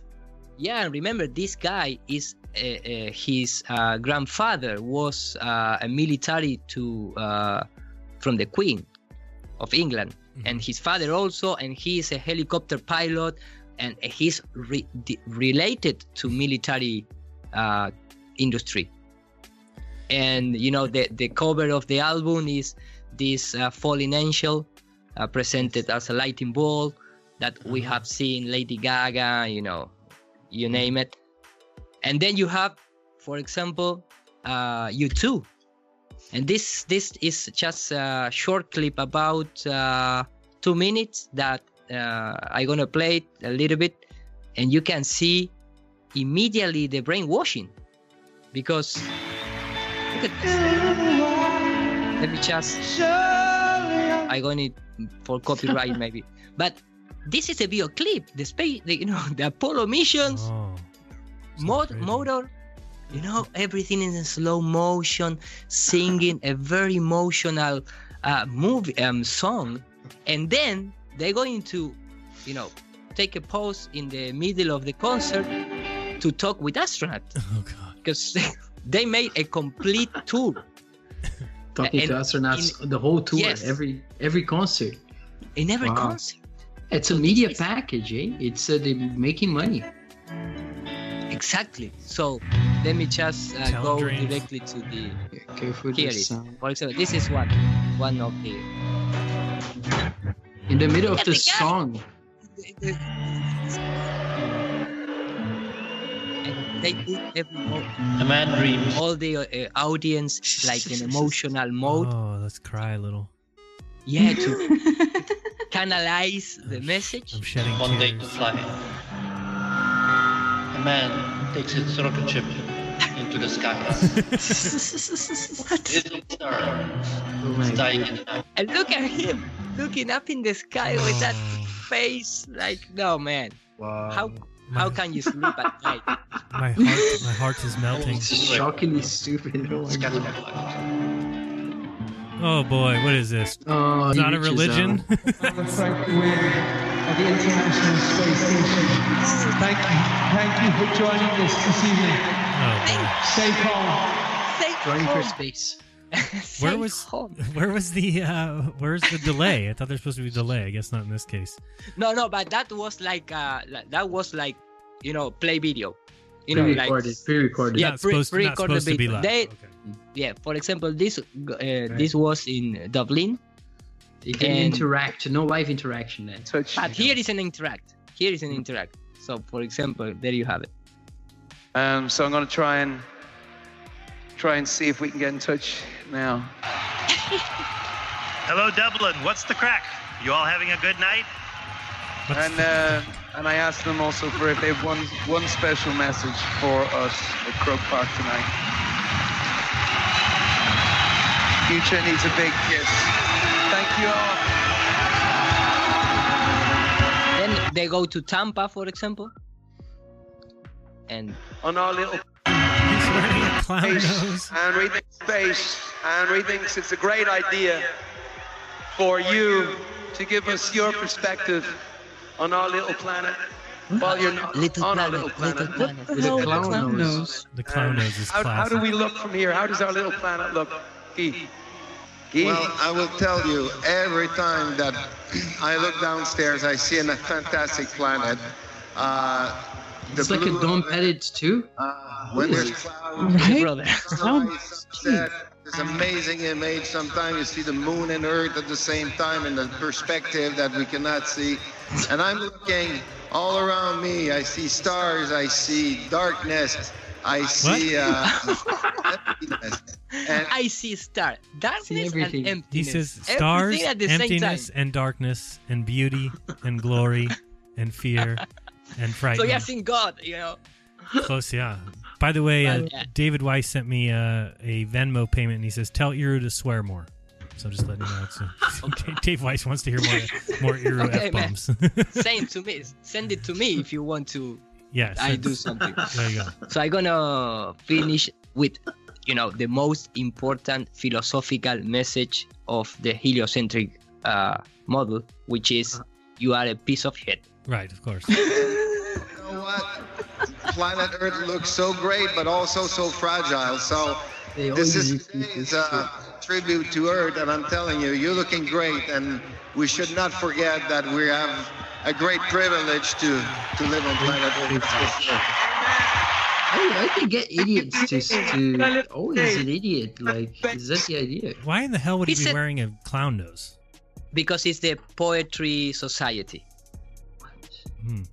So it's like a, some kind of reference to the poetry society, and It really is just a reference Bono to said, clowns, which is "You are the first clown in space." No man, There's been many. the astronauts are clowns. There's been many a clown in space. He's, Yeah, uh, that was he's- an easy yeah. joke, of course. He's walking on the shoulders of clowns. Guy. Oh god. So let's get for lift off here. Lift off and then put that image. Are you ready for lift off, Tampa? Are you ready for lift off Oh, Tampa? Total and they brainwash. play, yeah, co- completely brainwashing, man. I mean, that's serious. I didn't know that U2 did, did this. Uh, well, probably they have a. It's a me- media package, like we were saying. It has to be. Kind of like Nestle. Nestle needs research for making cappuccino foam. You know, they connect with the, the big artists, like huge bands that will have sold out concerts in, in stadiums, and then they plug in their their shite in there, and they pay the band probably millions. Yeah. Well, you know, U2 and Bono, they're always used in this propaganda bullshit. Like he's always pushing that climate change mm-hmm. crap, you know. Exactly. Yeah, He's always exactly. doing that stuff. Or Uh, for it might thi- one cover the- yeah. from Deep Purple called, uh, you know, Infinite, and they use the Antarctica. so, I mean, is that a coincidence or what? You know, they use all these kind of uh, and and about U2. Uh, it What's was that symbol? Uh, you know, is it from a band or is it does it mean something? It's Because you from have it- the singer of Deep Purple. It's the the the, the sign of that. Like the uh, new singer, the new singer. No, yeah, no. exactly. But if you take a look, this is the Aleister Crowley uh, type of symbol. Uh, Symbolism. Yeah, that's what I'm wondering. yes, it's like the Thelema and also the infinite from the sun, and you know all this kind of symbology. Maybe it's not directly straightforward the uh, Thelema si- symbol because the Thelema Mm-hmm. symbol is with uh, straight lines but they just you know making curved lines Masking. but it's, the- it's the same thing it's the same thing and then you have for example about the the u2 uh you have all, all you know for me pink floyd the wall of course that it's my interpretation they use this white wall in the you know cover and uh could be a direct reference to the uh, Antarctic wall. But about the U2, there is a documentary, uh, and I, I I just put a few for the pre- uh, presentation. But here you can see 50 minutes that uh, Bono was training, training by NASA, and they used this from 2009 U2 360 tour teamed up with NASA and the International Space Station. So all the tour was about brainwashing the people. Yeah, and of course, U2 was forced on all of our phones without any of us asking for it. Yep. Exactly. Wh- wh- which was it? What was it? It came it with iPhone or, what, what was the deal? Yeah, on your iPhone, on iTunes, you just randomly pull your phone up one day, and the whole world had the new U2 album downloaded on their phone, you know, without us doing it. Ah, nice. Thank you very much. Appreciate that. exactly, man. And you know all the the the people talking up with the astronaut and blah blah blah blah. So I mean, what I'm trying to say here is that uh, it's a super big strategy. It's super big strategy. We have all the toys industry, the cloth industry, uh, the, even the this is from a Spain festival, uh, out you know in open streets, and they create all these sun symbolic up of the. I mean, it's in everywhere. Everywhere. Well, Isn't the it? World Cup the, in the in in football, right? In the soccer, right, too. The World Cup, they changed it. Used to be something else. Used to be a kind of angel thing, and then they made it into a ball, like a, a Earth ball. Yes, and I have a yeah yeah, As Guardia, Well, I present a, a, a lot of things um, connected with, and something that maybe I uh, I am a little off from what we supposedly I, I had been talking because supposedly I, I am not going to. What do you mean? No, go ahead. No, no, because I am not going to do the presentation. Supposedly, I'm going to talk about you know the all right. whole We like the pre- we like the presentation Oh, you can do whatever you like. But no, sorry for that deviation. No, it's good. But um, I'm sure people would love to know what you spoke about there, and I know it's only in Spanish, so this is our English version.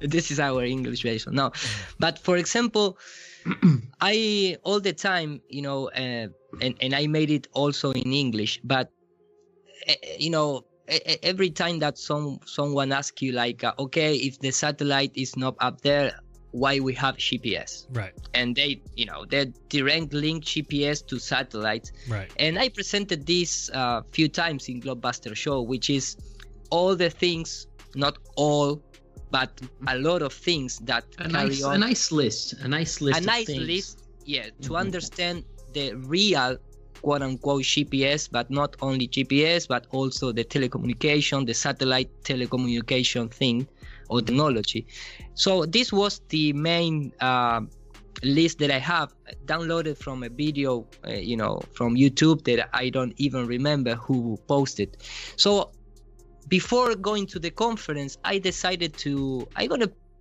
put pictures to these numbers because I want to check it if if they are really exist this kind of technology. Mm-hmm. And of course, they are all exist, and there are all amazing things where you can find uh, just simply to put you know put in the name in Google and start study uh, wait what uh, is the information that presented um, from internet or whatever you want you know whatever source you want to use it but all this exists and it's all this kind of technology that they use to What's this stratospheric platform airship number 15? This ones. Yeah, Yeah. this was this was amazing. Uh, of course, all this goes up to 20 kilometers, all with solar panels, and they can stay up there month in the stationary in the stationary and area. probably probably longer. Probably longer than a month. Months, months, yeah, many months. Yeah, many months. many months. Mm-hmm. I just put in pictures here, but if you type it Uh-huh. and you Yeah, press yeah. enter, you're gonna have all the technical stuff. Yeah, you showed you showed a little bit of this before, you know, with the NASA. Remember, you had uh, yes, yes. But something that different- when I was looking for Google Loon system, I was, uh, you know, searching. Uh, I was connected with a group of people that they launch dual um, balloons up to the stratosphere, and they have the video. But look how flat it is Mhm. up there, 34 kilometers. And of course, there are gonna be people that they're gonna try to do this. They're gonna try to put into Photoshop and say, um, well, uh, let me just press here, and they say, no, no, no, because if I compress, uh, I can see, I can see a curve. I can see a curve. I can see a curve. Look at, look. There it is. It's yes, you are a liar. You are a scam. Here I can see the curve. No, it's the optics. it's how the optics works, and and in fact, this is a fisheye lens that I don't even correct it. Right. That that is Okay. as as it is, as is it. uh-huh. And then you know, keep you know because the hot course- spot under the sun as well is pretty telling. You can see there. Yes, yes, exactly. Here. But of course, after this, I, you know, keep clicking and clicking and clicking. And I, I came with, um, for example, let me just, uh, because I, I, I, ha- I was, I haven't here organized. Um, let me go to here. I was, for example, I ended uh, with the supposedly supposedly the Voyager 2 in in 19 in 1981 Uh-huh. sending sending pictures Mm. from Saturn you know Oh yeah, yeah, I love those. Yeah. to Saturn range 1 million 700 miles speed you know blah blah blah so I mean when you start looking this all supposedly technology at that time. Look at the nerds that we have here. This is this is straight from nasa okay? This is not just a random scientist. I am not going to play the audio because it's, I, we don't need it but supposedly the voyager 2 send in real time mm-hmm. this kind of a picture to these old computers. Can you imagine? but but look how look how they receive it. I mean, right now it's receiving the image from Saturn live. Oh boy. Wow. What?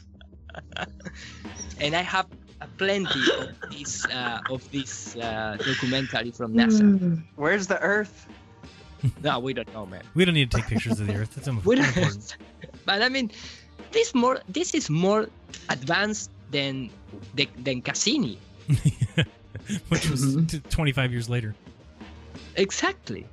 So they send it all this, and they start looking, and all the are talking documentary. about the, the layers and stuff. They're pointing to it and saying, "Oh, Yes. here and here, la la la." blah blah blah and, and no and all the documentary it's about wow we never thought that that could be happen oh we never thought that that could be real i mean because supposedly that uh, pictures um, reveal a lot of new things about Oh, saturn course. But they Uh-huh. never show even one rock of the supposedly rings uh, of uh, you know rocks orbiting saturn but i mean when you go to the old stuff uh, look at that i mean what is that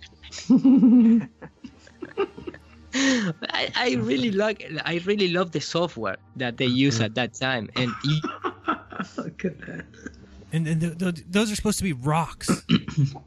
it's amazing. so Are those stars as well? Like it, they, they. it was no no not exactly i don't know what is what what it is exactly what it is exactly no i am not uh, i am not exactly what it's but not just that i you know from from all this uh, technology that nasa used for uh, detecting the magnetic fields using lithium and barium and strontium and aluminum and What? all that kind of thing Such a weird kind of game there that they do. And they say that they puffing the stuff out in, in the upper atmosphere to measure the magnetic field.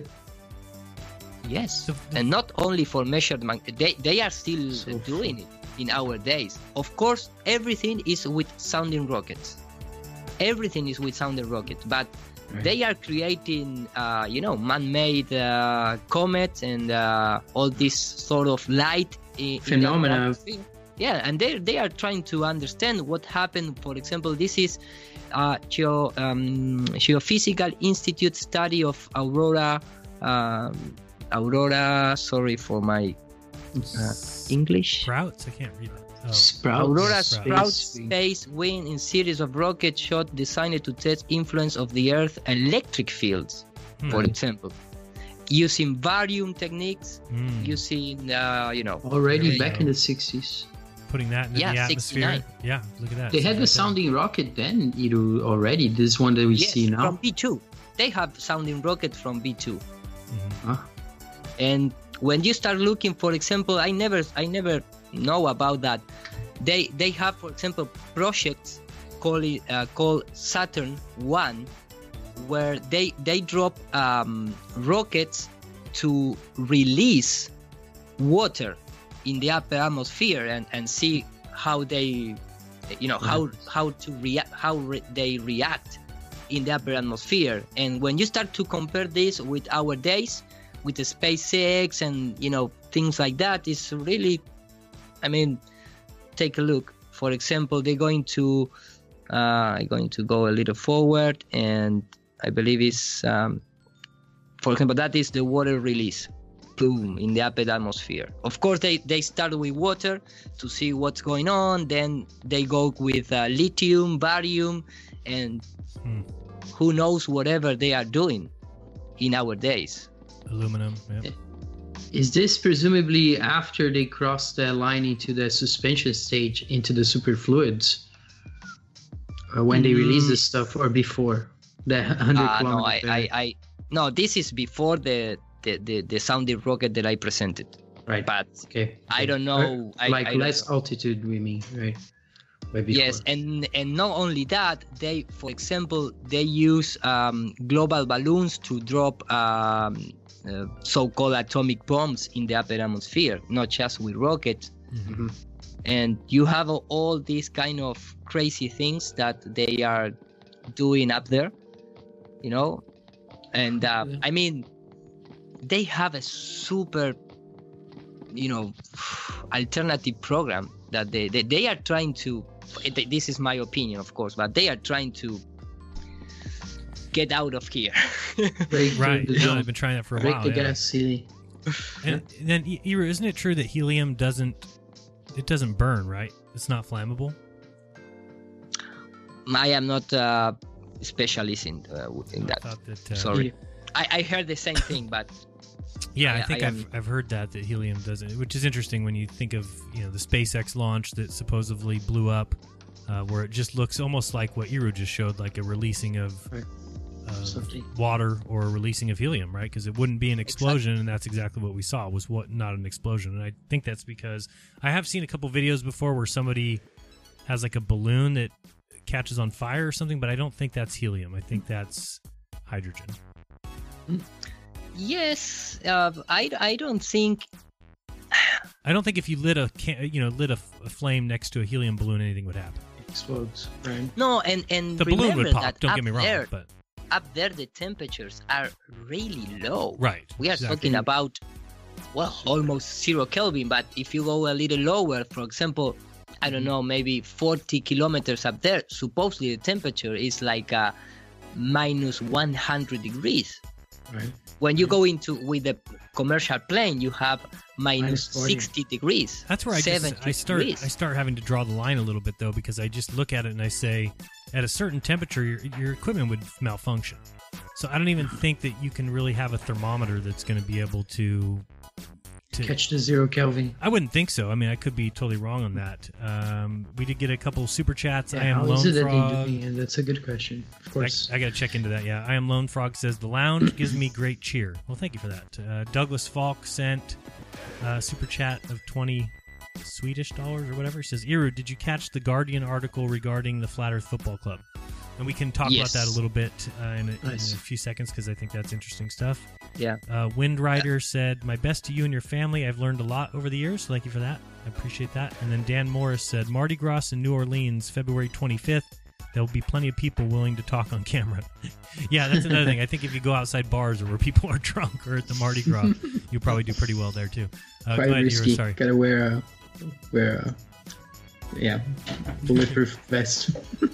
And then you know, I always laugh. We were talking about uh, the Voyager One earlier, and there Yeah. was another Quora article recently I read that uh, somebody asked how how has Voyager One reached so far, and how is it being fueled? And the answer from this astrophysicist Mm-hmm. is it doesn't have or need fuel.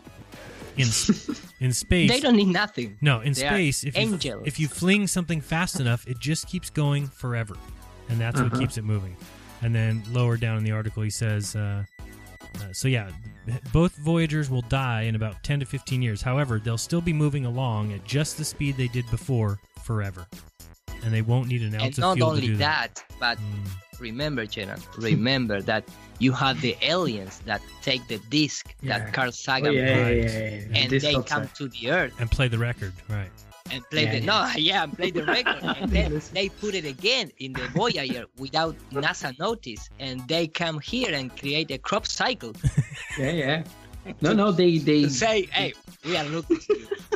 no they beamed watching you guys they there. beamed the crop cir- crop formation crop symbol in response to the Arecibo message, right? The the one that they say they send it from Are- Are- Arecibo and it has like the alien head with a new DNA in a different solar system. Yeah, that's that's the one. That's the one that's hilarious. Like that's how you know it's total joke. Like the the one the, the, the the- and that, but there's something with, with crop circles is going on. People still look at it because it's like it points to some. It's almost like a cue, you know. It's almost like that. yeah, but it's kinda- blue beam. It's blue beam. Yeah, It's yeah. this idea to, to, to believe in aliens. And by the way, we are what uh what we are looking now. It's a telescope balloon launched in the 2018 from Switzerland to Canada with a trip of three months up in the stratosphere. And look how the, the, the, the clouds change. And you know i mean of course the care that you are looking don't panic. It's just the fisheye lens and the optical uh, you Don't know how the, the optics behave. But i mean three months. Yeah. and with a journey from Swiss, uh, from uh, Sweden to Canada. But look at that! On look a at balloon? The, how different, like you're saying, you know, the the clouds here they're moving way fast. Is this a time lapse? Very fast. Yes, fast? of course. Yeah, yeah, Yeah, yeah. I don't know how fast it is because I just found it, and slow, it's sure. not. Uh, it it doesn't have any kind of description. But um, Looks uh, like you it's know, on the water almost here. Yeah. Douglas No, Falk and we are Douglas, just at the. Go ahead. No, no, go ahead. No, I was going to say Douglas it's show- Falk. It's your show. It's Thank your you. Yeah, Douglas Falk sent another super chat and says Bilu is on the Voyager now, which I don't think I don't think that's true because Bilu's Bilu's here in the in the forest. He's down down near Iru, hiding in bushes. Uh, and Andrews SD says a half moon seen from the south is lit on the right. The north will see it lit on their left. NASA deluded people that people see the same moon phase all over the Earth. Their globe model depends on it. Uh, not so sure about that. If I read that correctly, I do think that they lied about the reason why we see uh, the moon opposite. But as anybody can do in their own bedroom, just you know, put up a circle on your ceiling, mark one side of it with the letter A, the other side with B, and then put it on the ceiling, and then just walk around your room, and you'll see that uh, all angles will change. If it was a half moon with the bright side on the right, if you walk to the other side, the half moon is with the bright side on the left. Yeah, yeah, that's a great point to demonstrate um, th- this this question of the of the moon and the stars and so on. I had to do that uh, with people on the street, uh, well, well, with a friend, Mhm. and make that demonstration. Um, the whole thing with the phases of the moon, for me, I, and I was thinking about this because the there's a big difference when the moon is one one side. Okay, the new moon, right? Uh, it's it's much closer to the sun supposedly, right? And on the other side, when it's the full moon, is farther from the sun, right? And there's a big difference there. But then on the midway between those two positions, you don't get a change in the gradient of the power of the light on the moon, right? You get that cute, that very strong divisor, dividing line. It's very like clear, right? The, the light of the moon, but uh, it's its intensity doesn't change with that distance, supposed distance change in, in the solar system in their model. No, although I think they would just describe it as it's so minute, right? I mean, if you have the moon on one side and it's you know 93 million miles from the sun, and then if you had it on the other side, you would only add, well, double the moon distance, so 500,000, half a million. So they would just say it's less than a half of a percent Right. or something. Right. Okay. Okay. Yeah. Thank you, um, Miguel Beaumont, for this super chat as well. Go ahead, Iru. Uh, continue on. I interrupted Okay. you. No, no, I just showing this, and uh, something that caught my attention was uh, what what is the night, for example. Remember, this Right. is not one day. This is like a full journey, and I never see. Whoa, that's interesting. I never saw night. Didn't think I don't know that. if they cut off or what happened. That's not you supposed know, to be. You said that's supposed to be the full journey, or just supposedly. like Many months. No, no. Supposedly it's like a super time lapse of the full journey. Uh, I'm going to trying to find you know uh, more information, but I, I you know because this was the I, this idea to um, clicking and clicking links between links between links uh, that I found uh, just because I want to um, you know collect collect search yeah search about the gps um, technology that they use and, and trying to prove that okay all these lists exist in real life. Right, and you know just you know going like putting this kind of name uh, i'm start uh, you know One one question, like on that, um, Norwe- is it Norwegian or Swedish? The the, the swedish Swedish. from is, is Sweden to Canada, supposedly. Uh-huh. It traveled. Yeah, it traveled. Yeah, yeah, and, And, uh, and and do they have the any images from the thing itself from the telescope? No, not that one. But but I have here a link pilot because I I'm start searching about the pilot telescope and that was uh, this is the um, uh, it's carried on by of uh, okay this is the one of the many telescope that are, this is the a really huge telescope this is the lens of the telescope supposedly and this is Uh-huh. another lens and this Expensive is a gear. Yeah this is a mission On a balloon. A balloon. yeah everything is on balloon Imagine that. everything it's on balloon so they they use all this Wow, from the size of the balloon is huge. eh? and it's not only one balloon it's a big Uh-huh. balloon that carry Network. on like yeah it's like a network of two balloons and when you go here for example from to pilot uh, this kind of all these you know space agencies are are linked. So for example this was you know if you start to compare this this is you know for the regular public this could be easily a, a satellite. You know they treat as a satellite of course they transfer to the station they package blah blah blah It blah. is, it is, yeah. and they put it into a balloon and they drop it to the stratosphere this is one of the pictures supposedly of course with the fisheye lens and everything but then We lost you for a second. You'll be back. okay There you go. we, we Oh, continue here you Good, are. Here you're you good. are. Uh. Okay. So supposedly this telescope has the ability to map the cosmic background radiation. Hmm. So it's the same thing as SOFIA.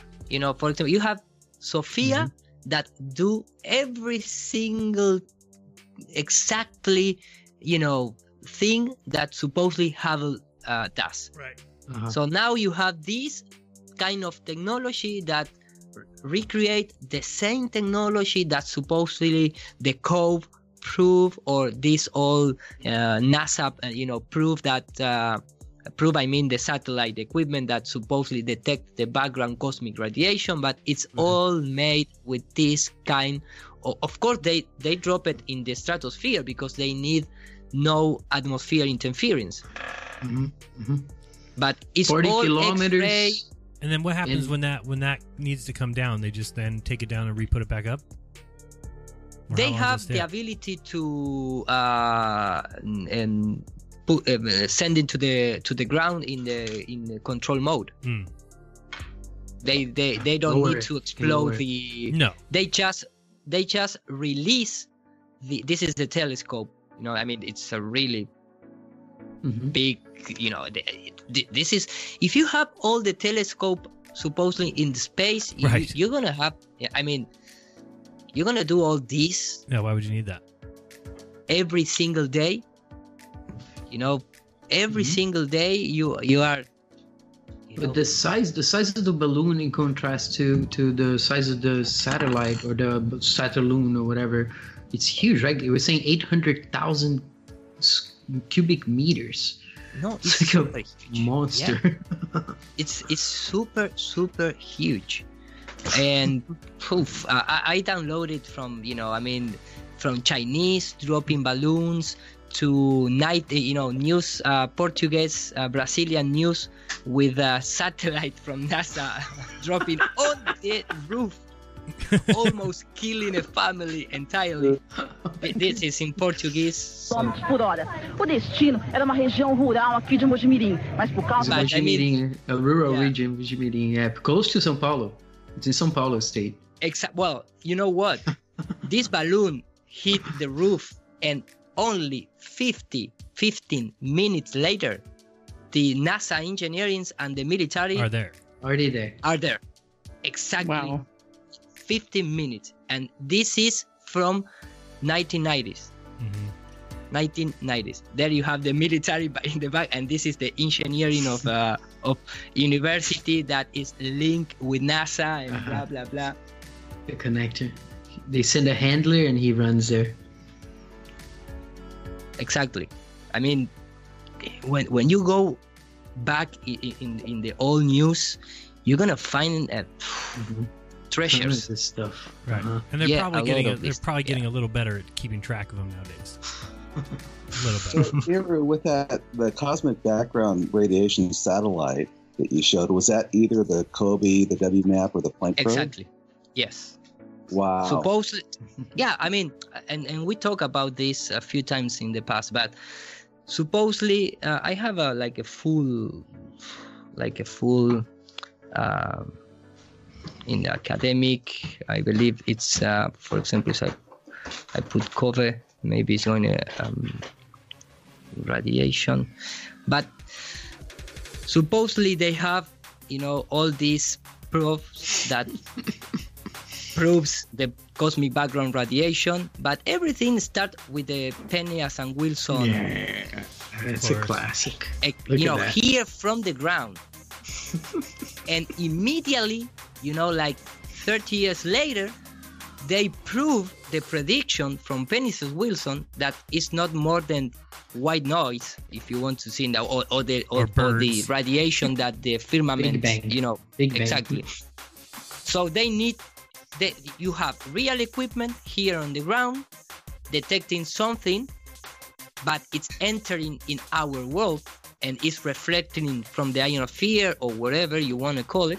And then NASA came to the rescue and they sent the COBE probe, the WMAPCO, and the Planck's, uh, and they confirmed the prediction. Mhm. And the Yeah, animation is the same from the map and Planck is the same CGI production there, the same crew. Exactly.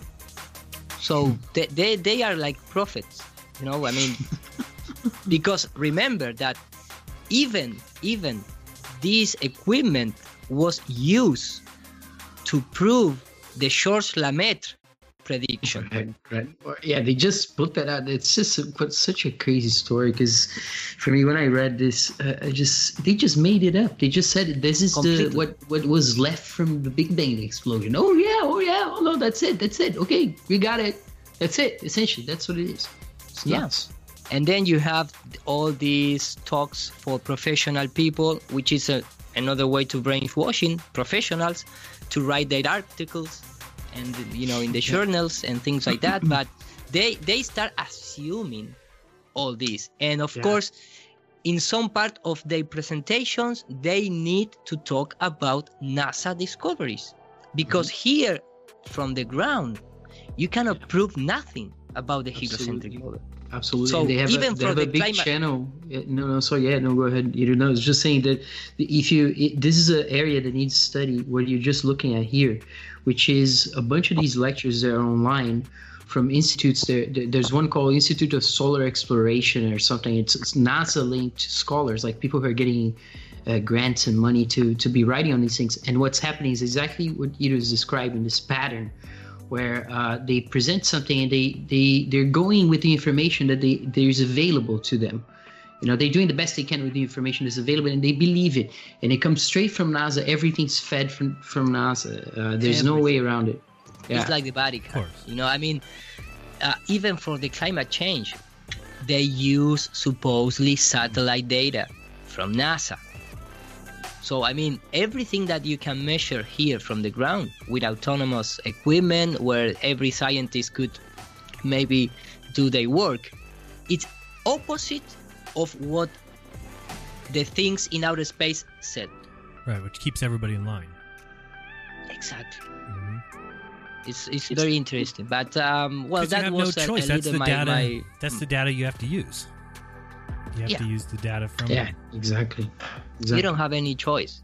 They're And it- it- yeah yeah, and it's really fun about satellite and all, all this kind of thing because one of the uh, creator of the fantasy of satellite, Arthur C. Clarke, I don't know if you saw this interview where uh, when he laughed about you know how the people is going to accept the satellite idea because they they came from the trauma of the Second World War. Mhm. Did, did you hear being it watched it? from above of course being being surveilled Yeah, it's a, you can- in germany they don't like that stuff still Well, no, but uh, you, you can. I, I'm gonna it's only 30 seconds. Okay. Yep. When you first came up with the concept of communication satellites, uh, didn't many scientists think this was a pretty far out and unreasonable idea? Well, it was far out. A rational idea. It was 36,000 kilometres out. He far laughed. out and unreasonable idea? Well, it was far out. It was 36,000 kilometres out. But um, no, not at that time. This was 1945, and the V2 rockets had arrived. And when my paper was published, the atomic bomb had been dropped. So at that time, people were prepared to accept almost anything. And I don't think I don't remember any negative criticisms. Wow. In fact, People don't were remember any- prepared any to comments accept- at all to tell the truth. But there's certainly no feeling this was nonsense. I mean, t- ten years before it would have been, but 1945, no. Right in your face. Wow. What the heck? Right It in your just says it like with the fear and propaganda and all the fear and all the trauma that had been inflicted on people before, they were ready to accept anything you throw at them. Anything. Yeah. Wow. Yeah, directly from the horse mouth. You know, mm-hmm. so yeah, it's a it's a long way to the top if you want to be a flat earther. Yeah. World of Yeah. Strange Powers. Oh, it's so that ridiculous the stuff that they convince people. It's just like when they take off from the moon and then people ask, "Well, where's that craft? Can we see that craft? Did it come back?" It's like no. After it connected with the module again, they sent it back down to crash on the moon, so that that would prove because they left seismology equipment there, and once there was a, they wanted to test that equipment by crashing the thing on the moon. Ah. Yeah. And then they have a reading, and that's really hard to fake, impossible to fake. So it must be real. Ted Sommer, thank you very much. He says, was awesome meeting you guys at FEIC 19, Jeran and Iru. Here's $5 to the Iru swearing fund. So I guess that's the highlight of the show is Iru Swearing. Thank swearing. you. Thank you. Thank you, guys. Thank good you. stuff, which is good Uh, stuff. I, I hope my English. I hope my English. Uh, it's great. It's still understandable. Nope, okay. Okay. nobody even Thank you. notices The, one of the last. Yeah, one one of the last show in Globebuster, uh, a guy uh, complained about my English, and uh, yes, I, I sometimes I have bad days, and maybe my my English No, it's it's a little bit off. Then- okay, so sorry out there to anyone that complain about my my English. And uh, It's if you probably, want to, I think it's after you've done maybe between 400,000 1 million words in a day, then your English gets a little sorry. Better. when you already crossed that threshold of. and then Vadim Grigoriev said, and here's the money for the Jesuit fund. So, Oh, nice. I think we should we should change the spelling of Je- Jesuit to sh. Should be Jesuit.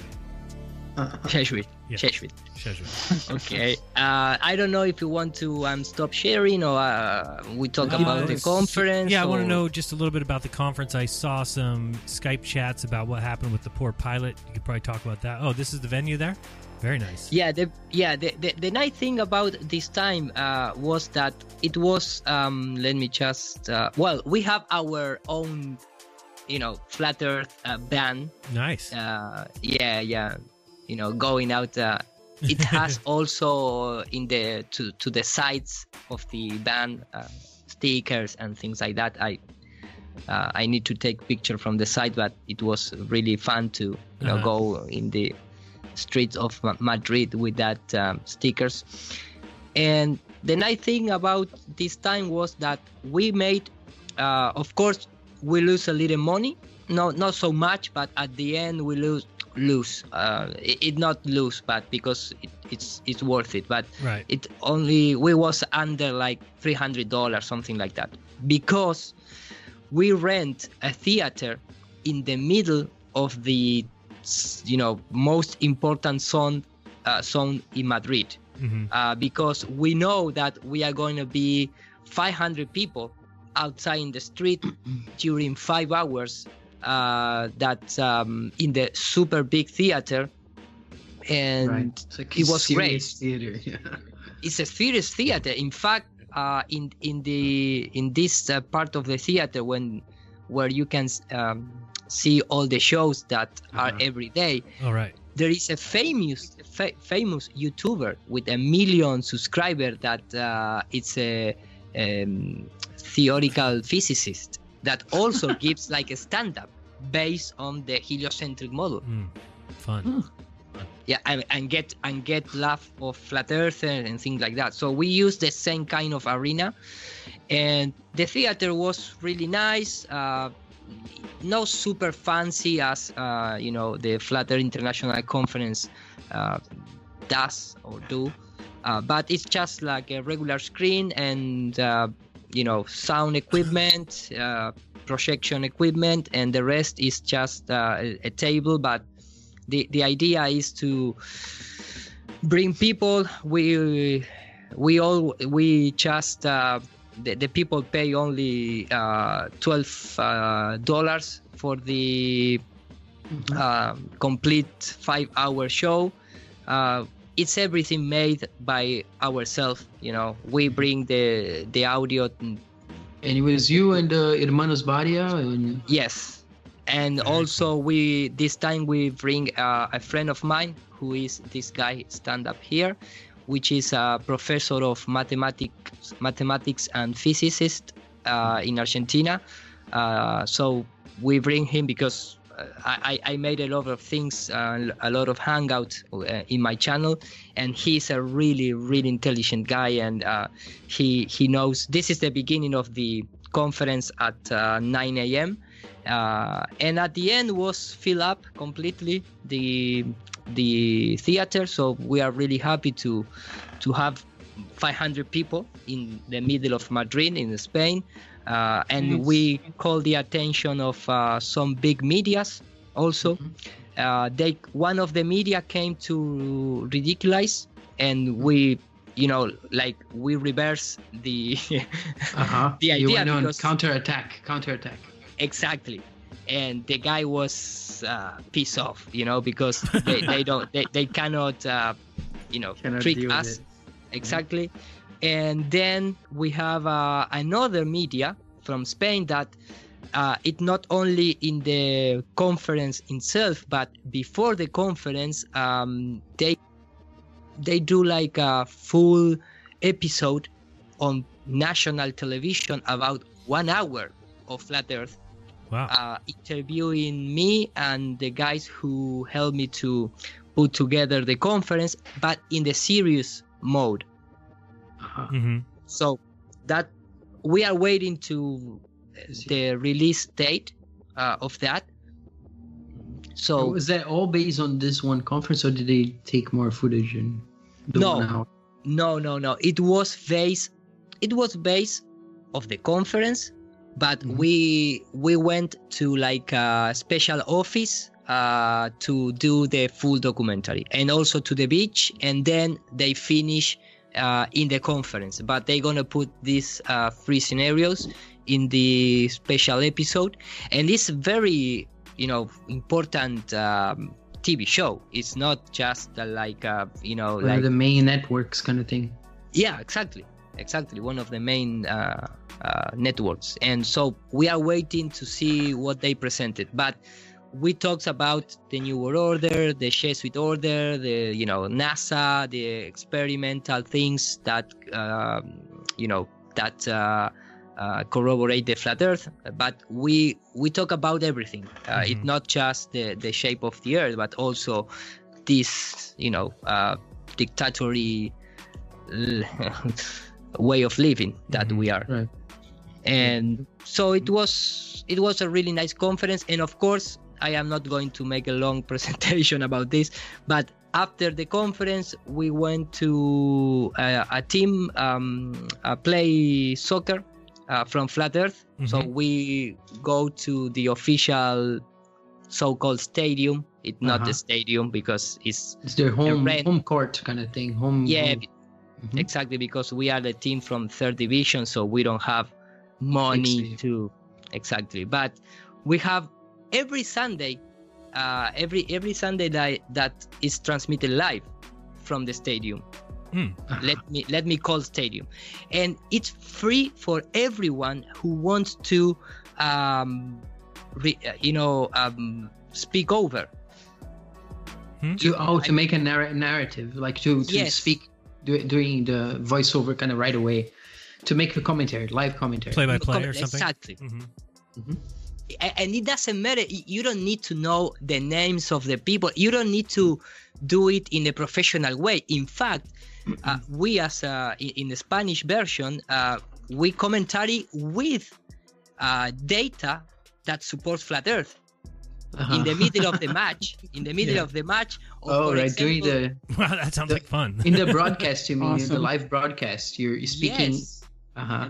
And let and, and of course we are waiting for people in the uh, english community that want to uh, do the same thing you know and, and commentary in, in, in english During mode. we give the we give the key of uh, the youtube channel to do that. So let me just uh, do an example for example here one of the uh, not not this one because this was live from the for example this one or others uh, when you La presión, eh. when you are um, listen the no this is really fun and sorry for my english right now but for example when you are uh, looking live the match, and for example, these guys drop on the floor. Uh, we we start talking about you are an actor now, so get up.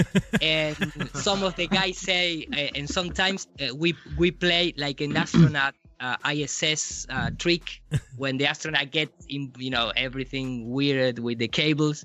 So it has that style. And You should make some animations, you know, so you can trigger them on your OBS or something and have no, the no, we have, we have a few. We Oh, have, you a few animations. Yeah, we have a few animations in the and remember this. I mean, this is a third division club, but it's transmitted national. Wow. In Spain.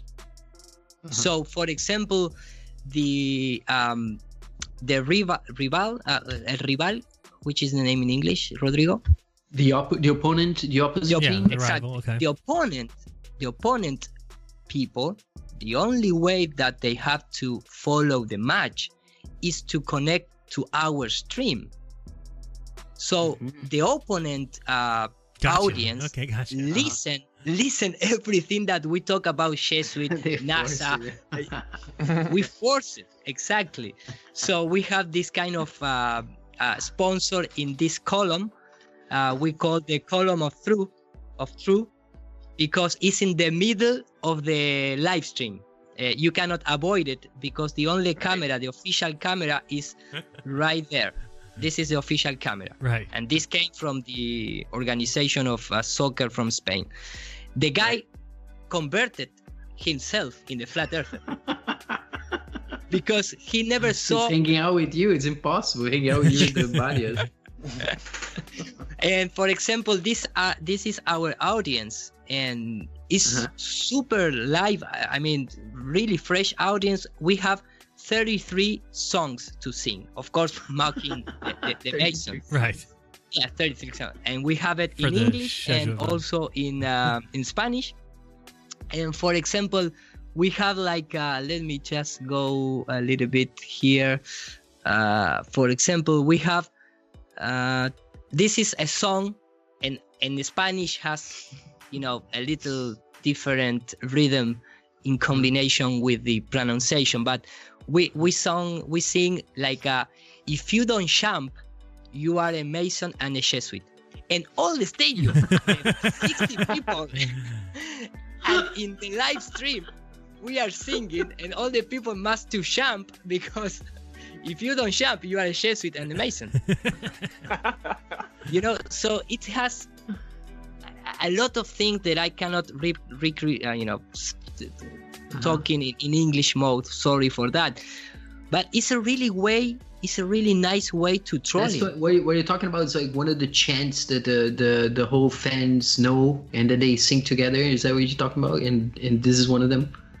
exactly Uh-huh. exactly because for example the the complete this is like uh, our audience Mm-hmm. uh, uh, uh, so they have a, uh, this guy here which is really great guy and we have this megaphone to sing really loud because for example i don't know when the um, the judge uh, i don't know which is the name in english but The, the, the the guy- referee. Referee. the referee the referee you know uh, he he wants to um cobrar how, how you To to what what he needs to do to give a penalty or yes he he you know preep, Yeah, blows and the like whistle. to use his. Uh-huh.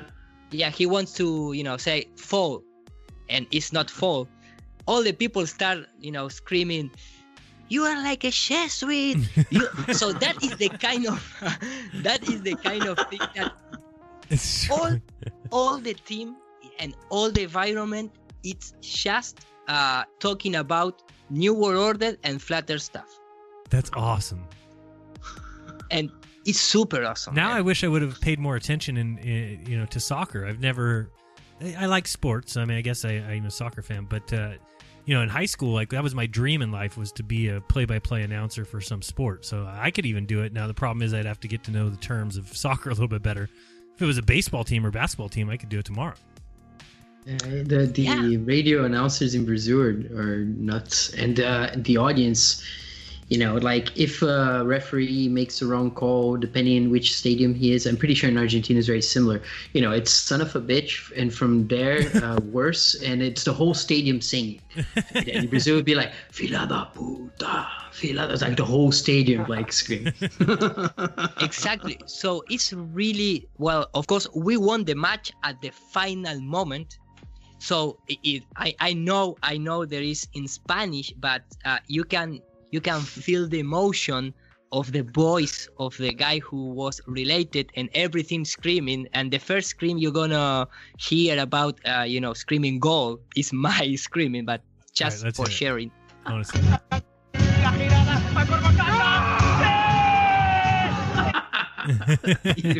Crazy.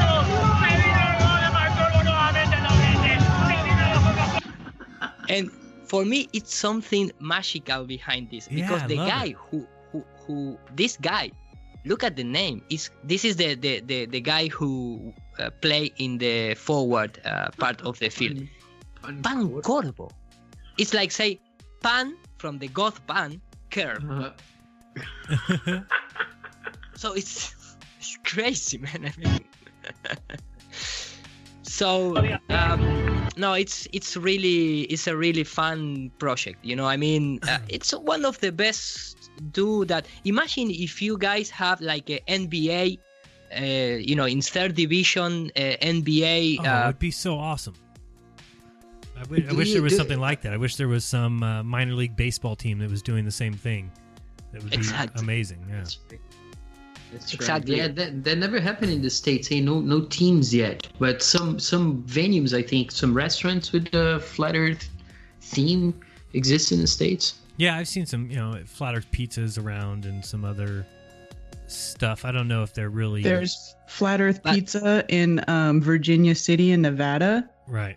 And Um, the owners of there's that are flat also earthers. that Flat Earth Brewery, which I think is in, I want to say Michigan, but I'm not sure. I think they denounce flat Earth though. I, I don't think the flat Earth pizza place in Nevada. I think they are flat earthers, but I think that the flat Earth brewery, if I if I remember right, I'll have to look it up. And I, they might even have changed their name. yeah but uh, remember this is professional right i mean it's in the yeah, lower they make in the money, right? They they they have salaries and uh, they can go up, right? If they, do they get to play bigger teams either? Like they have stadiums and stuff. Yes, I, I mean they are in the first in the lower division that allow you to be part of the professional institution. So you don't receive money as a second division team, for example, but you have you, you have transmitted you are transmitted live uh, national TV. You, you are you are you know uh, you can find it in the tables. Uh, in position tables of so the awesome. leagues. Look at Javi. So- I see Javi Povis in there. Yeah, exactly. and of course, all, not all the guys that play in the team are flat earther. Mhm. Uh, of course not. but I mean, so this is a really big project. Nice. Wow, Jeran, you're right. The Flat Earth Brewery did change their name. Now they're St. Paul. Yeah, they Yeah. did change it, huh? Mm-hmm. They did. Yeah, I was I had to look. they- yeah, I think because of flat Earth, they decided to. Now it's St. Paul's Brewery. St. Paul Brewing, Oh, okay. Minnesota. Yeah. But I think that the people who do own the Flat Earth Pizza in Nevada are flat earthers. I think I've talked to them before. Yeah, they are, and I think actually Shelly is friends with the guy that owns that, or Okay. he she knows him. Maybe somehow. that's where I heard. I know I've heard it somewhere through some direction. I don't really know. Oh, what do we what got about there? the What place you use the firmament? Was it called, Karen?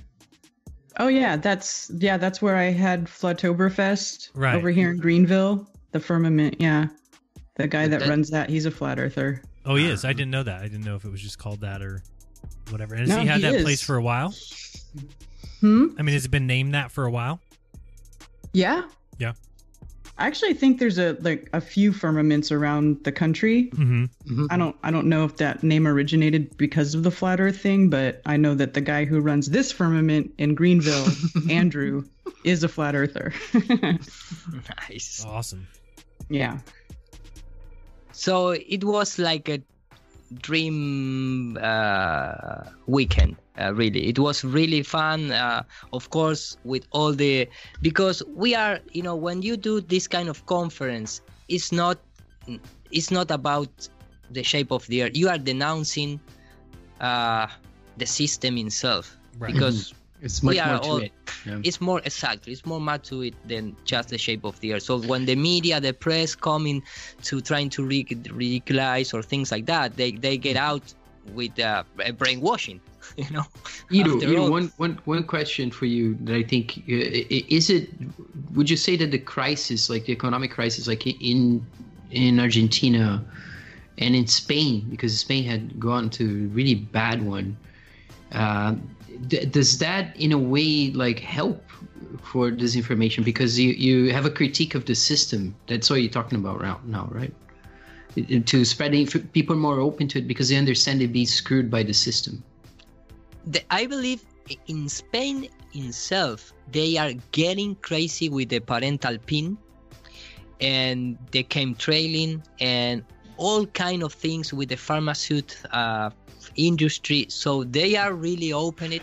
And remember that uh, in terms of Europe, uh, Spain has the more population in terms of conspiracy uh, researchers. Of course, you're gonna have the alien researchers, but you, you you also have a lot of people talking real things like chemtrails, like pharmaceutics, like uh, you know, you name it. So the the the people of Spain is not like people that living in Switzerland or in Sweden or you know Luxembourg or uh, Norway, England, uh, you know countries like that. Uh, they have a really big population that are questioning the system uh, Right. from a long time ago. hmm Yeah, and they had they had their dictator, which was horrible.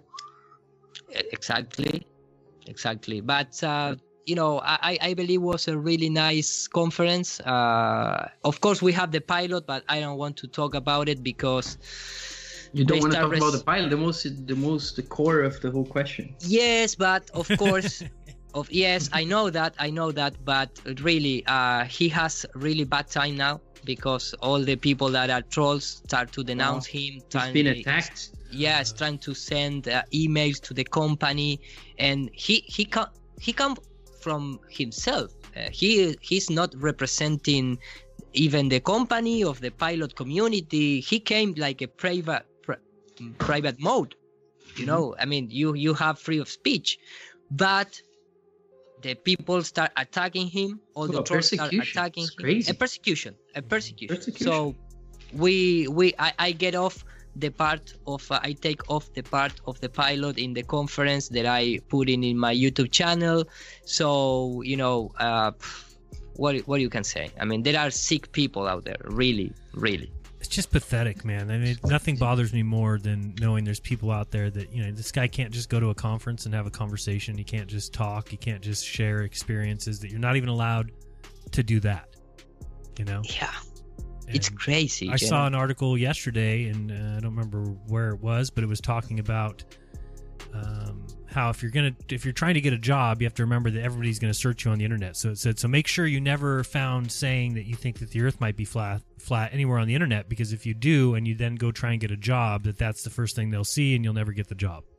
It's just they love Yeah. putting stuff out there like that in the news, and of course we saw what happened to the pilot that came on Globebusters and told us all her experience and her ideas, and she was then grounded. Uh, so again, you know, you, it just makes it difficult, and and that's why I give a lot of respect to anybody who can stand up to that. But I understand that many can't. It's just something that many people cannot do. Yeah. No, it's crazy. It's, uh, Again- it's crazy, and and you know, you, you, it doesn't matter because I know that all you know tro- trolls out there trying to attack me via the pilot. But Hmm. I mean, you, you you must be have I don't know what inside of your Something heart, something you know, wrong. to huh? Some some coldness or some. I mean, some people might call it demonic. Some people might. I mean, there's a million different things you could use to describe it, but it's something sickening that for some reason we don't have. Exactly, because even the most troll out there, I, I, I don't want to even hurt. I don't know, uh, Wolfie sixty twenty. Me neither. Me neither. I mean, go go out there and, and talk about whatever you want, man. Enjoy yourself. You are free to do that. Yeah, I totally agree. I totally think it's okay to uh, you know people can make channels and talk about whatever they want, and if they start talking about things I don't want to hear anymore or whatever, I just don't watch anymore. It's so easy, and yet these people are calling people's Yeah, work, but- trying to get them fired, trying to get. I mean, they're trying to affect. Imagine not just that person's life, but all the lives connected. Whether they have children, whether they have a wife, whether they have brothers and sisters. It's scary. Exactly. Exactly. and sad. I mean, there's just there's no reason to do that to anybody. Why, why should your intent in life ever be to destroy something somebody else is doing? You know?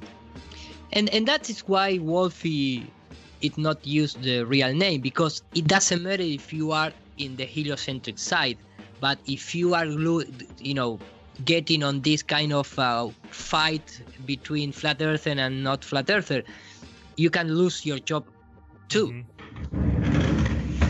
Well, and, and one thing that we should not forget is that these guys, they only have a channel and they only have something to talk about because guys like us are out there, like Jeran and Ida, right? They, they basically live off this discussion. They have nothing else to say, right? And they don't say even right. They kind of, it's terrible what they have to say. We already debunked them as liars from years ago. So they're still yapping out there. So that, that leads a lot of people to think that they're they're being paid because there's no other way around it. But still, yeah. Yeah, and and that is why you need to, you know, uh, you need the support of uh, outside people.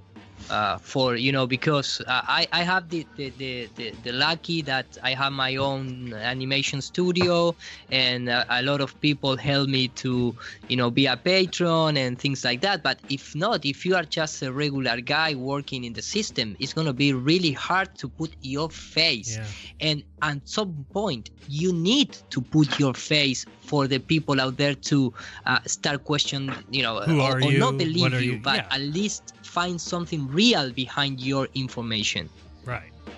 That's why I when I started I used my my real first name and I showed my face because I thought, well, why would any, why would I expect anybody to take what I'm saying seriously if I don't even want to, you know, show my face while I'm saying it? At least that was my opinion. I know there's and, other and people that who me too yeah, No, they- they- I know there's other people who don't do that for whatever reason, but for me, I was just like, I had if if I really want to be honest about this, and I really want to show people that I, you know, stand behind what I'm saying, well, then I'm gonna show my face and I'm gonna look people in the eye when I say it. Right. And there's a lot of Globers out there that won't do that. Exactly. And the yeah, majority of them right. And granted, I mean, and I- compare that just to compare that just to how NASA presents itself. Like they don't do that; they script it all the time. There's a huge difference if you actually look, you know, the kind of discourse that Karen's talking about when you go on and you just speak your mind straight on. You don't ever see. no, you don't get that. Especially don't do that. astronauts, definitely are like script readers. They have to toe the line. You don't hear anything new. You don't hear anything personal. Mhm. And you re- Yeah, exactly. repeat and uh, repeat. Yep. Yep. Our side is the side of authenticity. Right. And honesty. I'm just giving honesty. You know, I'm just giving my honest opinion. And, and the sad the sad thing is, is that people, because you give an opinion differing from the mainstream, want to not only just attack you on the internet, but in real life as well. that's the problem exactly and uh, for example when i see when i see That's this kind of conference criminal, eh? Don't let's not forget that it's criminal. Sorry, sorry, Eater. Just criminal, had to yeah. jump in there because we, we we tend we tend to think that this is normal. Yeah, it's okay, but it's not okay. Like if it was someone who, if it was because of a race or religion, it would be outright racist or whatever persecution. And in our case, it isn't. I don't know why, and, and it's bizarre. it It's so bizarre. If you watch them, if you watch anything in the mainstream, all they talk about is inclusion, right? Inclusion this, inclusion that. Everybody has a voice. You can, you know, if you want to call males females and females males, and you can you can do all that because it, you have to be inclusion, and there's you can't set anybody out. But then the second that flat earther comes up, oh, those people are different. Those people can be smashed on. They can be made fun of. Uh, that's okay. That's we don't need to include those people. But I think a lot of people don't don't do that. I think a lot of people actually they understand at this point. I think this is a strong point we have, and I think a lot of people get this. But it, and and it is the more we point out and show, kind of like that troll that came after Nathan. You know, that we expose that kind of behavior.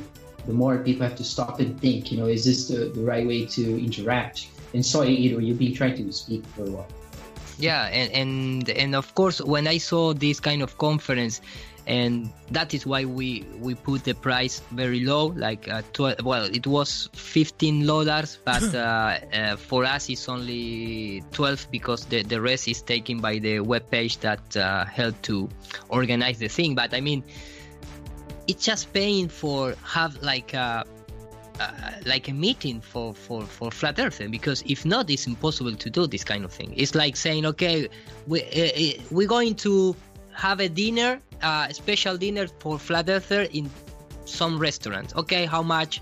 10 bucks. Okay, let's go. And this is the only way that we have to, because the important of this is how you're going to call the attention of the mass media with Right. YouTube videos only.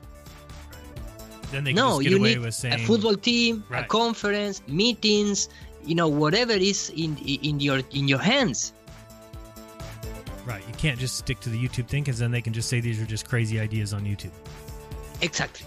You need to show 500 people on the street, 20, you know, people on the street, whatever you need to get to real life, get out from just. Uh, of course, YouTube is great, and we have communications, you know, uh, in our daily basis. But for you know, quote unquote, real event, you needed to de- to do real events.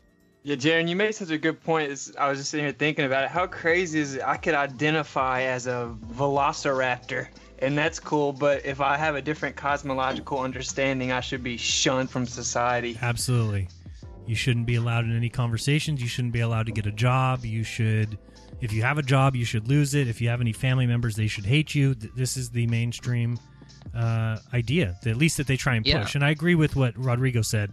I don't think a lot of people feel that way, but I think that that's definitely the way the mainstream plays it. It's definitely the way the news plays it. And then again, I keep talking about this idea that once you hear things over and over again, uh, no matter who you are, it, it just it starts to resonate and it starts to become part of your belief system. So when you say over and over again these things, it's just what people start to feel, and that's why.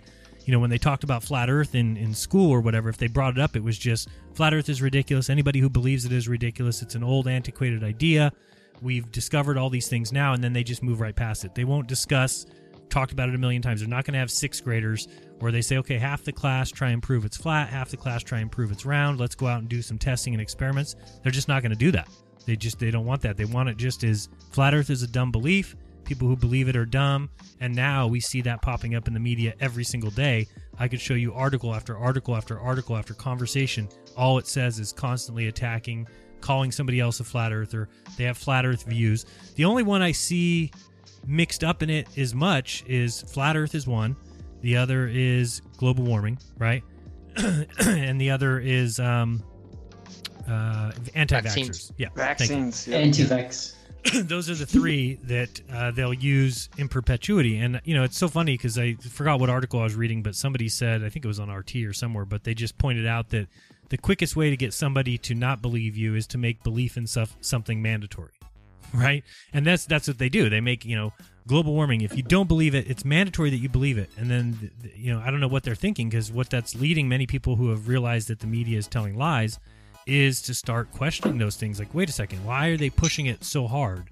Uh, if it's just oh, science has proven that there's global warming and it's man man caused, if that's the case, then you should just be able to sit back and let those things come to fruition. But the problem is they're making faulty ideas or w- when it will be enough. Oh, in ten years we won't be able to live on Earth anymore. Oh, it's a climate hysteria. It's a climate Yeah. crisis.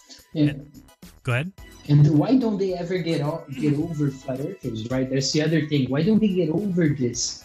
It's like, is it a fashion? It's going to take so long. They gonna, now they're going to always have to refer to someone as a flat earther. You know what I'm saying? Like it gets old, but it doesn't get old because they're desperate and they cannot stop. And I, I think David's on the call. Ah, we have joining us deep inside the rabbit hole, and he's somebody who is, you know, against this. He's a flat Earth. He's a flat Earth. Uh, I just wanted to comment. Thank you, please. That um, that the the you were just saying a few minutes ago, you know, that the scare tactic they use, saying, you know, don't ever say the Earth is flat because you'll never get a job. That Right. that's per, that's just a scare tactic. Five years ago, um, that was a lot more true than it is now. Um, flat Earth is growing so fast. Did you see Robin's video? I put it on the app the other day about what happens if everybody wakes up one person a year. Did you did you see the stats No. on that? No. If you you know, and he used different variables, either 10 million flat earthers, whatever. If everybody wakes up one person a year, in like five years, there's a billion people that know the Earth is flat, right? But um, I'm waking up more than one person a year. If everybody wakes up, you know, one, you know, two two people a year, it's ridiculous. It's just a couple of years. So we are getting to the point now where you might want to say the earth is flat so you can get hired by a company that's run by a flat earther. Right? that's nice. Yeah.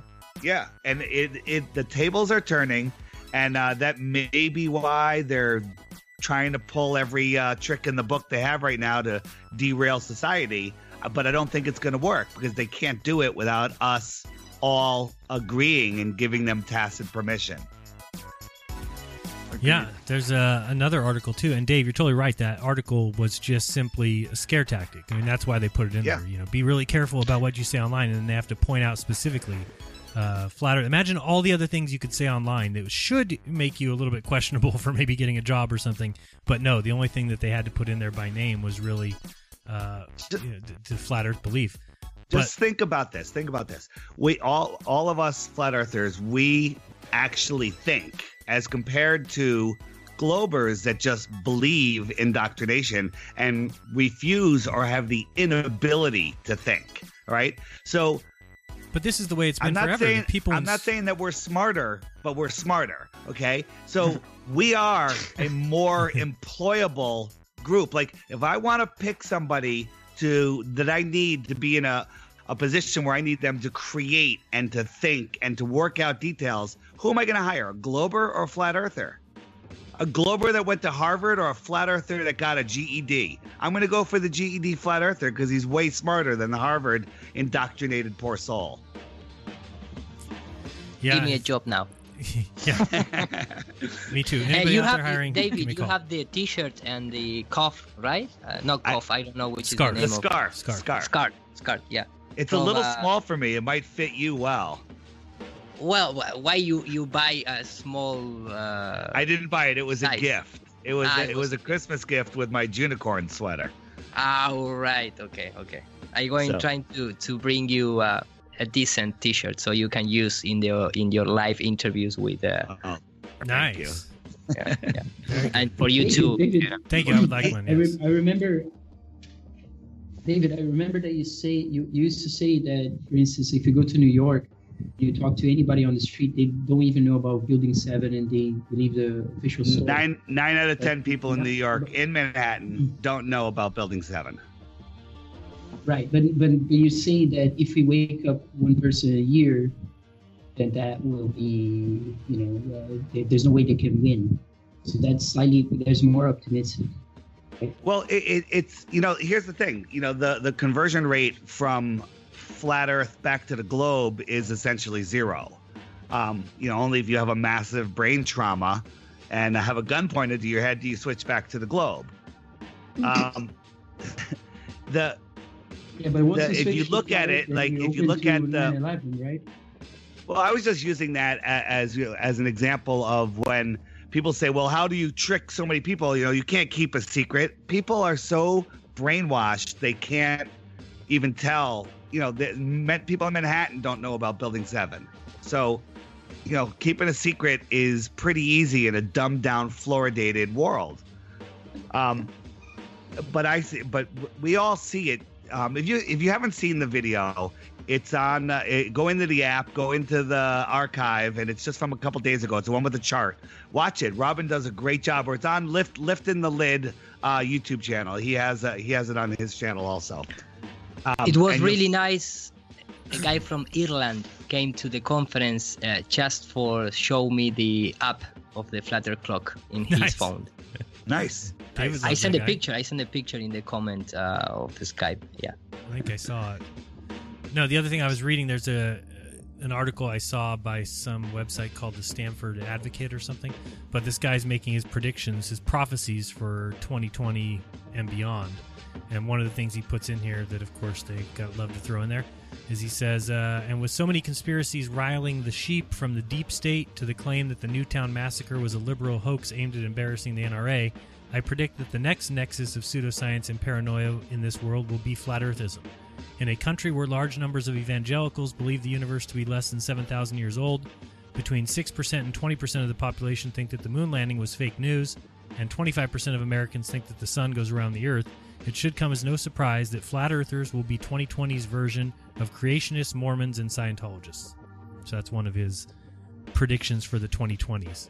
So again, why are they putting that in there? Because they know it's going to be coming up more and more and more. And if it was so ridiculous and such nonsense, then believe me, it would not be something that would somebody would be predicting would be around for the 2020s and will become 2020's version of creationist Mormons and Scientologists.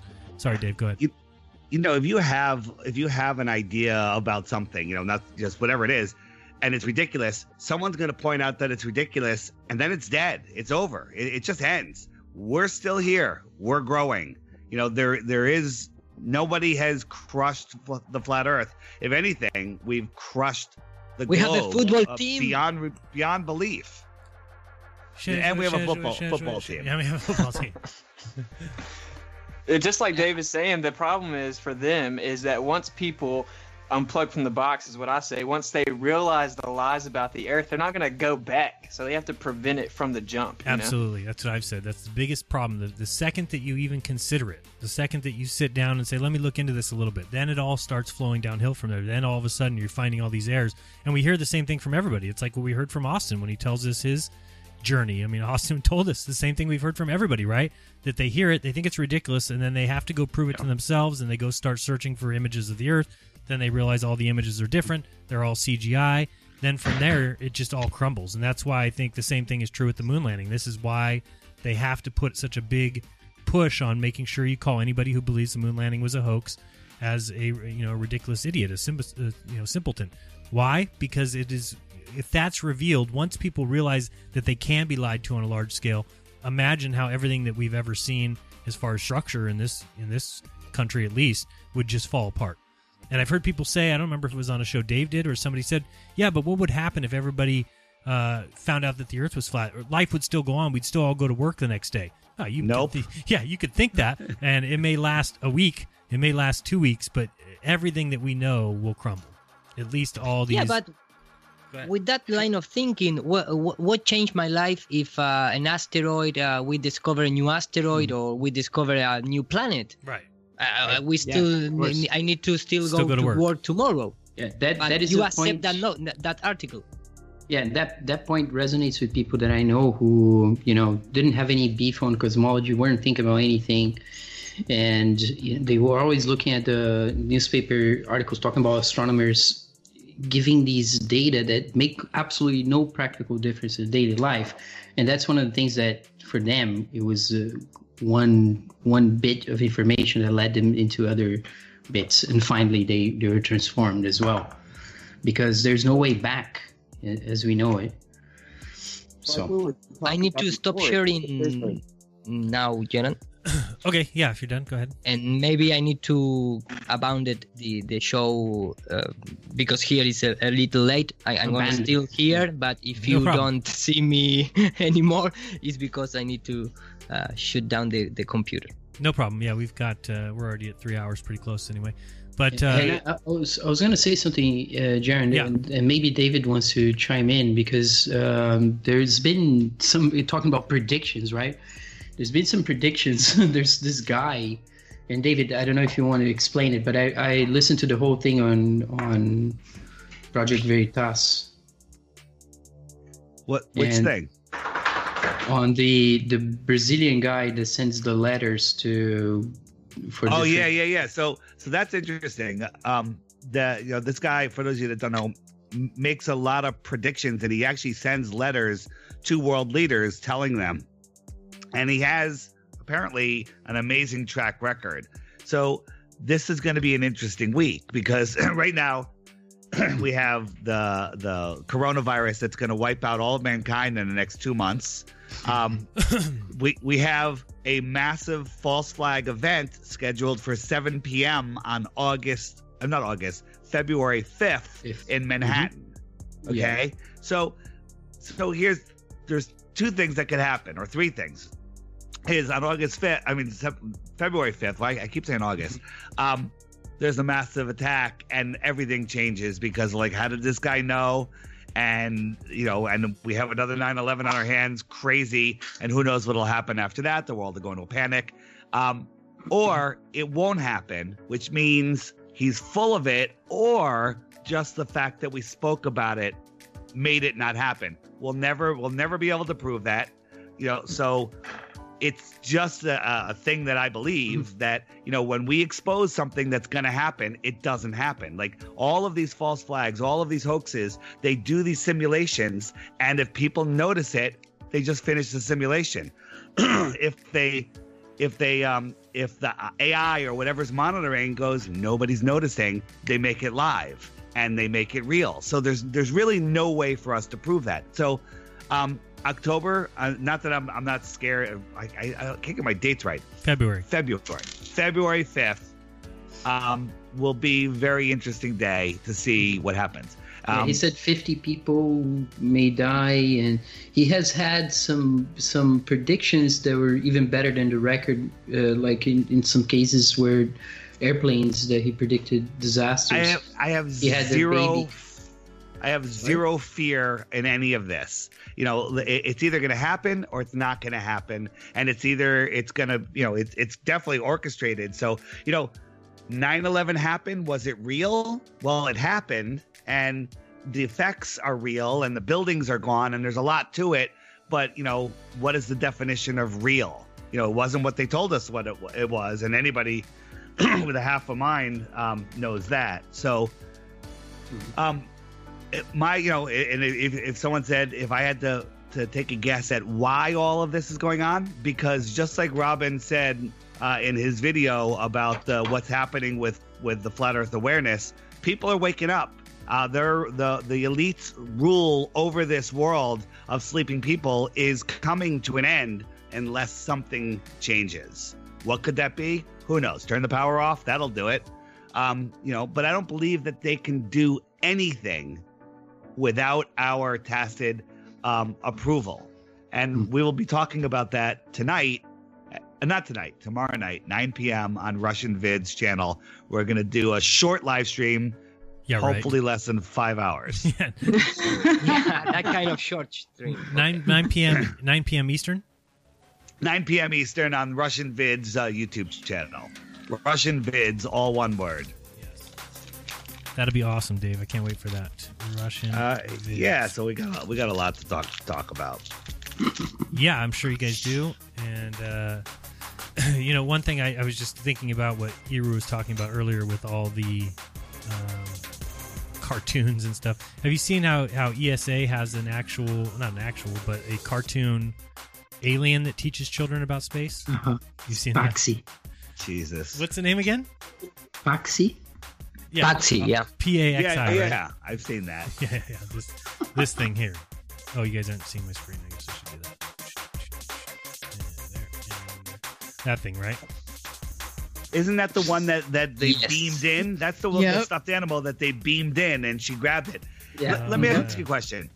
That single scene where the where the woman astronaut reaches up and they even made the beaming in noise, and it and boom, it appeared, and then she was able to manipulate it.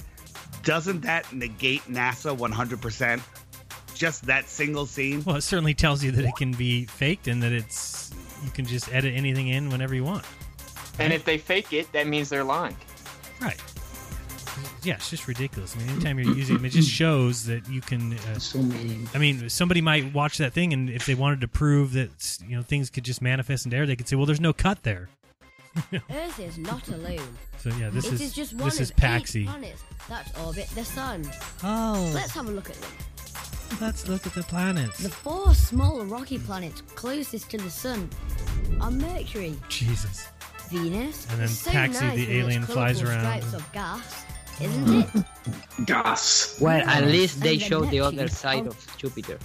Thank you. Yeah, at least they did that. Really cold. And then there's this one that teaches children about uh, Rosetta and comets, uh, comets, how we land on them. Hi there, I'm Paxi. Hi, Paxi. And I come from a faraway planet.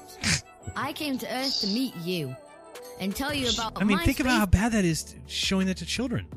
I came from a Adventures. faraway planet Are to show you, all ready this to stuff. meet a Yeah, what difference with an angel? Yeah. it's so ridiculous. Off Up you there, were we go. born Look at the curve. Look at the curve. What makes comets so beautiful is their bright tail.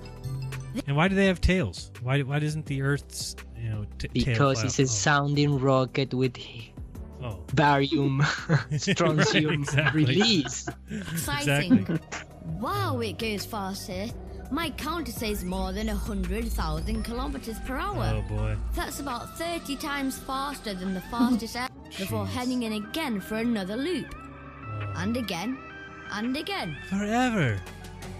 They're Some saying that the comet's going faster than diving uh, strip, than it an can airplane. take pictures, 30 times measure the size of the comet, Oh, and do a lot of experiments. Look how the thing's just driving Rosetta around taking was pictures. quite big, with its solar panels. Oh boy. Hey, Dude, this is criminal. It is bad. It is Completely. really bad. It's But scary. that if if you think this is criminal, it's because you didn't see the propaganda from Russian with the Sputnik for child. oh, that was bad. That is criminal, man.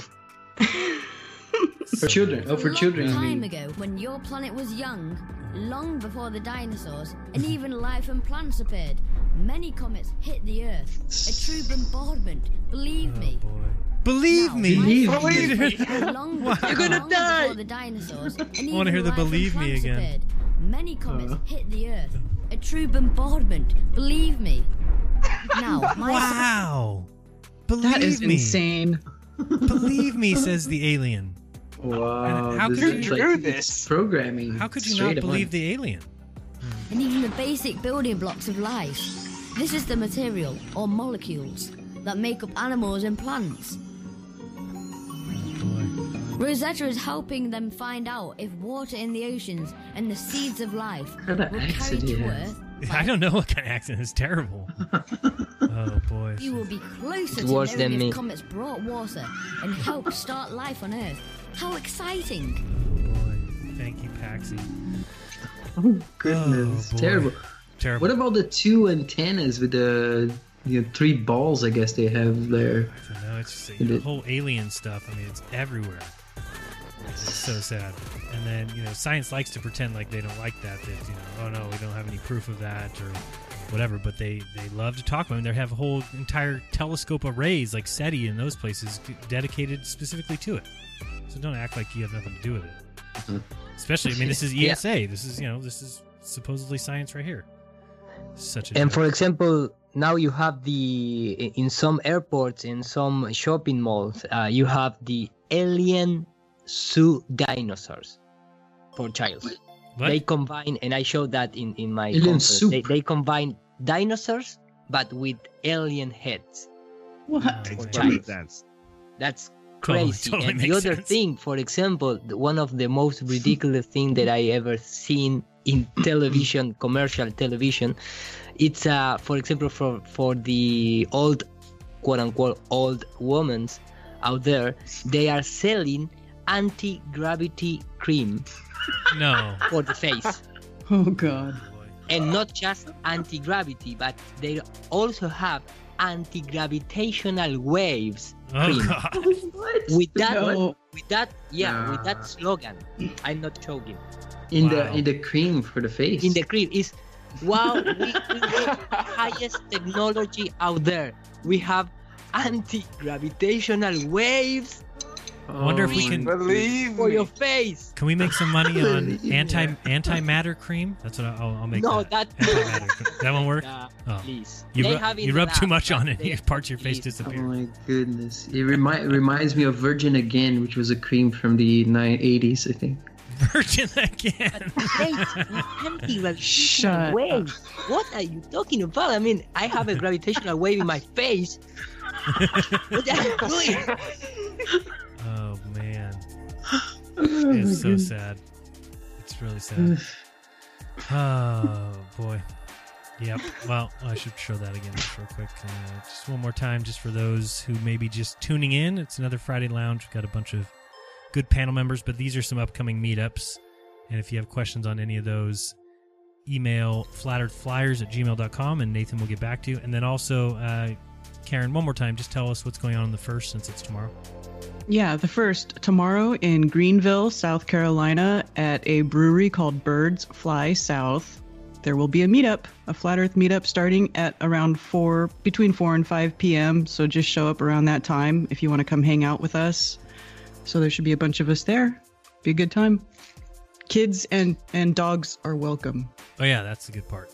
Very good. Yeah, very dog friendly here in um the Carolinas. So yeah, That's good. Did you guys see? Uh, I don't remember which Skype chat I saw this on. Did you see the supposed zoom in? I- Did you I see it, sent this out. It was uh, Louisa showed me this morning. Uh, this is the Dutch uh, um, main kind of mainstream news. So this is And, supposed uh, to yeah. be this is supposed to be the sun. Mhm. Correct. This is a zoomed in telescope from Hawaii filming the sun. Iru, have you seen this? the time lapse of the sun surface. Yeah. Yes, if you type uh, cellular 3D cellular noise, you're gonna have that kind of Same thing. That- exactly with the gradient map on it, and you have the same thing changing. The real man, I think you don't pay attention. The real sun was shown by Disney. Okay? I did. I know. I forgot. and. I showed that at the beginning of the show. I'm sorry. I, I forgot that. Right, right, right, right. See how things escape me so quickly. yes. Oh, there we go. Yes. Oh, the beautiful sun. Uh, and then I saw this article. Did you guys see this one? New York requires citizens to obtain a stargazing permit to admire stars in public parks. What will they think of next? Nope, that's right. You read it right. In New York, you must pay for a license to look at freaking stars. So, You're supposed to walk with your head down? I don't get it. yeah, how dare you? Don't you dare look up. How do they enforce that? Right. So I, I'm guessing. Listen, it, they, they, they make these articles to make us react, but it could probably be just like a groomed lawn area, you know, like certain camping areas, uh-huh. and the, you know, if you want to go in there at night, you need a permit because people are just going in there and drinking beer and making a mess. So they've cordoned it off, you know, and made it permittable. It's nonsense. It's horrible. It's Stupid. ridiculous. But that's probably their excuse. Oh, I'm sure they have something. But uh, yeah, and then what else did I have that I was going to talk about? Um, no, we looked at that. We looked at that. We talked about Flat Earth here. Oh, just I think there's some good work coming out by the Plain Truth. Uh, I don't know if you guys have seen some of these videos. This is the one where he does a Foo Fighter song. I don't know if I want to play that. I don't know if we can get copyright on that. But uh, here's another one. Uh, do you even ether band, bro? But ether band, I don't know if that's the best description of what's going on. But really, he does a lot of good work. He's showing a lot of observations like these, um, where you know, kind of same thing we were talking about last time, right? Like here, this whole thing. Oops, where is it? I thought there was a video of the yeah. This He's guys talking about that. What's the zone of? Yeah, he calls it an ether band, but I mean, we've all been talking about it, and you know, I know Wendell could describe it as well. That sometimes it's there. It was there when we tried doing mirror observations at the Salton Sea. Um, sometimes it burns off a lot better at night, so we're able to do some laser observations. Uh, this is what I was going to show here. There it is. D- d- do people understand what this is? I mean, I- Iru, what is going on here? Do you know? Iru? No. Uh, It's anti gravity, bro. yeah. I mean, that, this is Yeah. what, you know, people will try and call this looming or whatever, when really it's not. It's simply the boat on the water. Yep. It's that simple. in in the distance and and that being mirrored under you're getting you're losing they're getting that angle right in the water and that boat is at that distance Yeah, and then the, you know, the water reflects the sky, and so you get that on the top portion. Um, I don't know if he shows it again or I keep losing it. Where'd it go? Oh, I'd be able to. Yeah, there we go. fine. There it is, right there. Come on. Go a little bit further so I can pause it. Come on. There we go. Missed it again. There. Pause. No, can't get it. Uh, and there. Pause. Go ahead, Dave.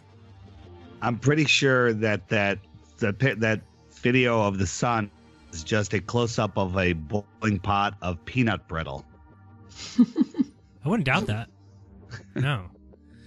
so it's good. I mean, we've been talking about this forever. That uh, you know, he, he discusses it real well in a couple of these videos, talking about uh, you know what happens below this line. So I think what a lot of times happens is when we try and do mirror observations, that can fight through this a little better than anything else can. But also, it makes it very difficult, especially if you're trying to look across, you know, like we were 28 miles or 35 miles.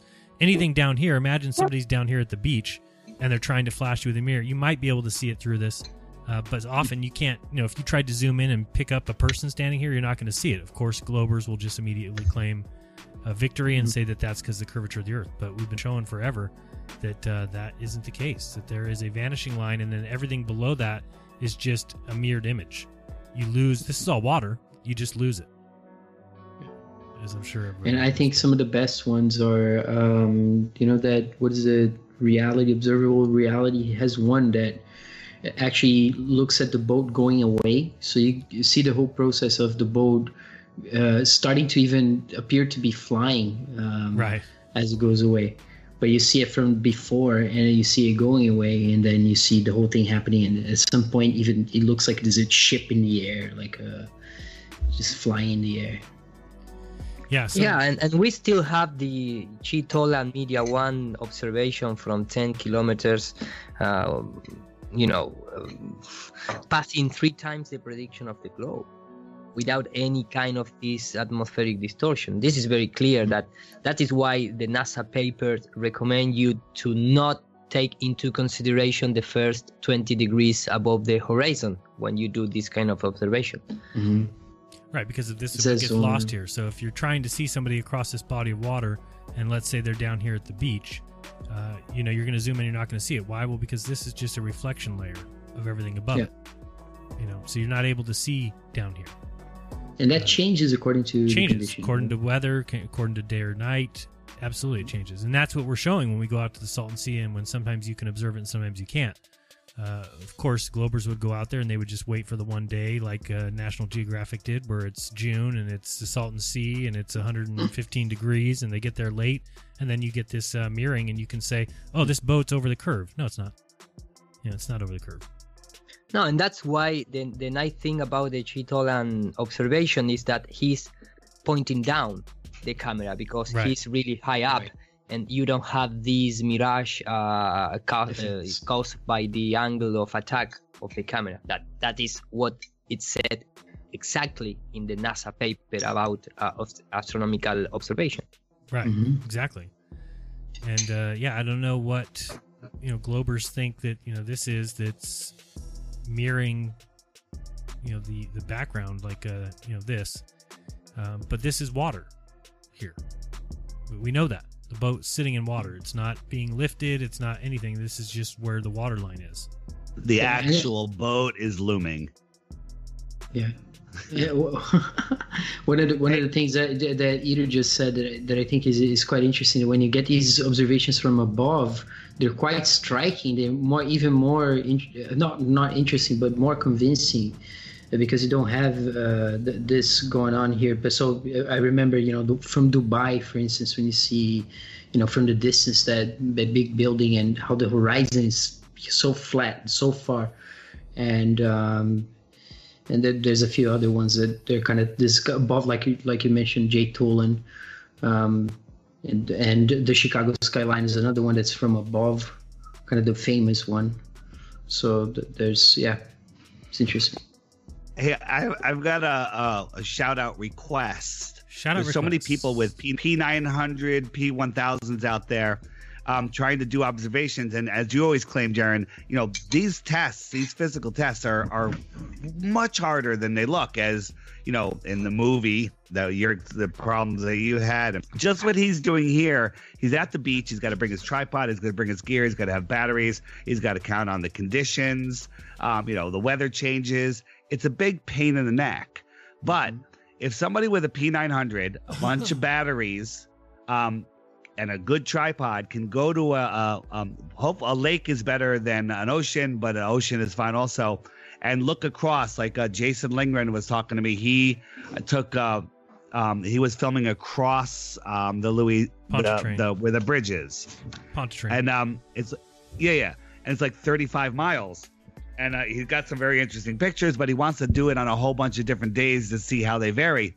the key thing is the one video that we have that Skunk Bay footage, which the guy did a time lapse over um, a body of water, and we see the horizon go up and down and the buildings. Anybody that can get a time lapse, like an all day time lapse, not an easy request. You got to have the batteries, you got to have the time, you got to have the weather right, you have to, you know, you have to be there, you have to monitor it. It's you got to bring food. It's a whole thing. Yeah, that is a definitely an all day thing. It's a whole thing. It's an all day thing with equipment, with you know focus, and but if anybody can get that, that is a globe killer. Because if you have a clear day and you get there early in the morning and film all day long, you're gonna see stuff that will be undeniable. Um, on you know for in our in our defense. So and if they can get the sun in the meantime with it, that would be you know amazing as well. Yeah, I mean, if if you're doing a sunrise, whatever, if if the uh, if the sun's coming overhead and you get you're only going to get the sun for half the day, but that's fine. Let it go, um, and uh, and just have that camera steady and looking across, and uh, it'll be amazing. Speed that Yeah, up, with- and, and with you have the- amazing proofs. And it's a lot more yeah, difficult. one thing with the people think. sunsets and sunrises that Jeremy was talking about is that you want to be there way before the sun's rising, and you want to stay after the sun has set for a while until you don't have any more light in the sky, so you can observe Yeah, the whole those process. ones are tough. Those are the ones in Australia or New Zealand that we've been asking for. But I understand that's tough. But what Dave's saying too is so true. I mean, it's just way more difficult than people think to go out here and do what these guys are doing. You have to have power. Like even if you're going to do an all day time lapse, like Dave was saying at Skunk Bay, I mean, you've got to power your camera the whole day. Yeah, you, you're gonna need to have four, five, six batteries. You're gonna need to Mm-hmm. have a charger. You're gonna need to have electric source. You're gonna need a bathroom. You're gonna need food. The whole thing, Right. or fast all day. Yeah, if you're doing just if you're doing video time lapses, it's more consuming, and also you need the SD cards. But You need if it you right, you have to unload the cards. You got to do the whole thing. It's crazy.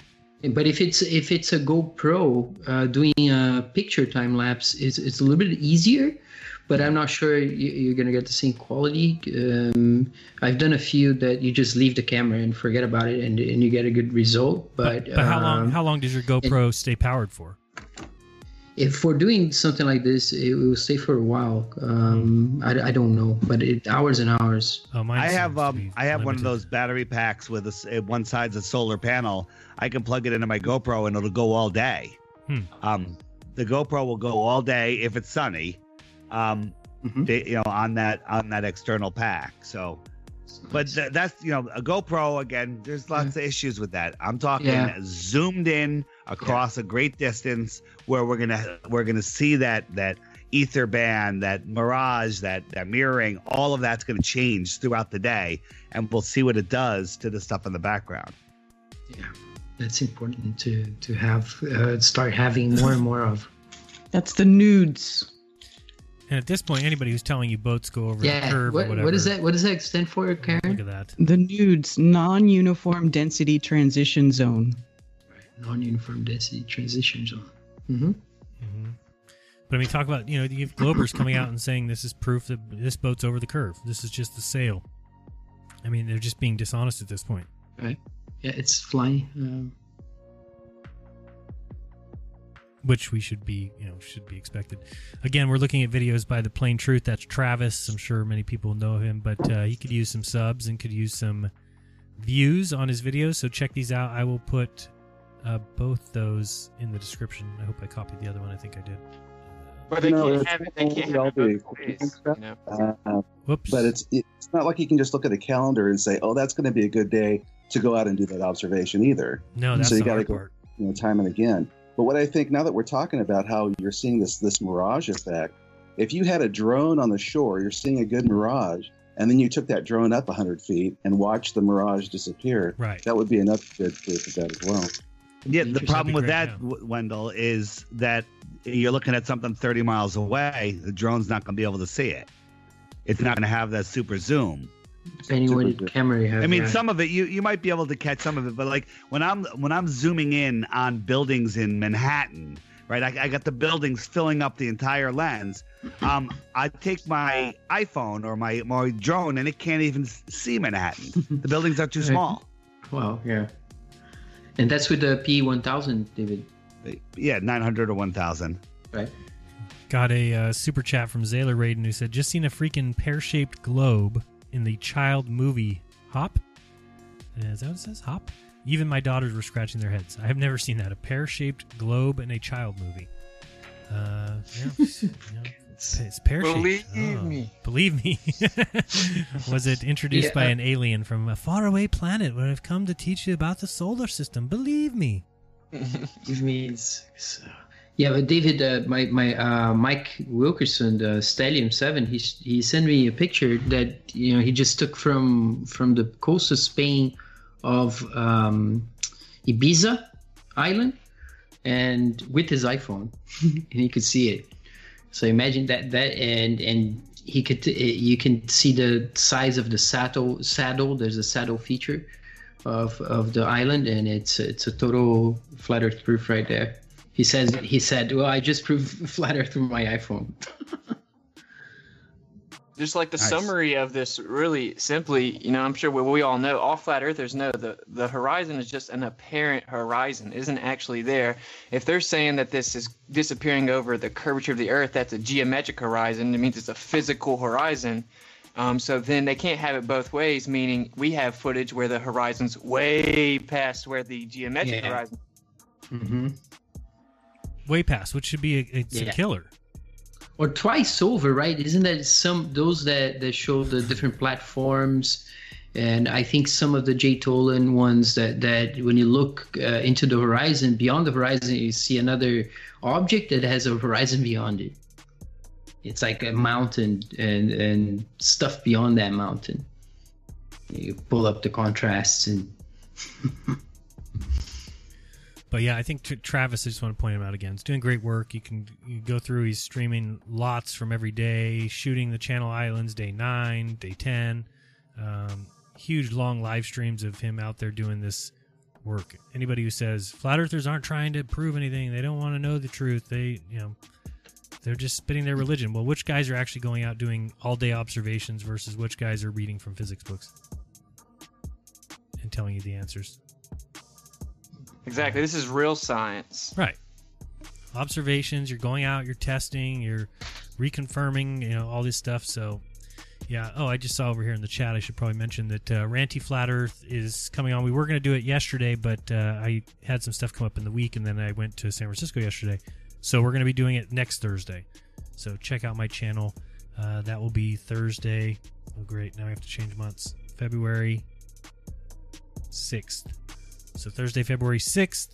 Uh, check that out, and then we'll talk about it here on the Friday Lounge. But that'll be Ranty Flat Earth. He's got some stuff he's going to show. I'm sure a lot of stuff of footage that he's out there. Again, he's just like, um, just like Travis, going out there and actually doing good work for everybody else to sit back and enjoy. So, gotta love Ranty. Ranty's a cool guy. Yeah, he's great.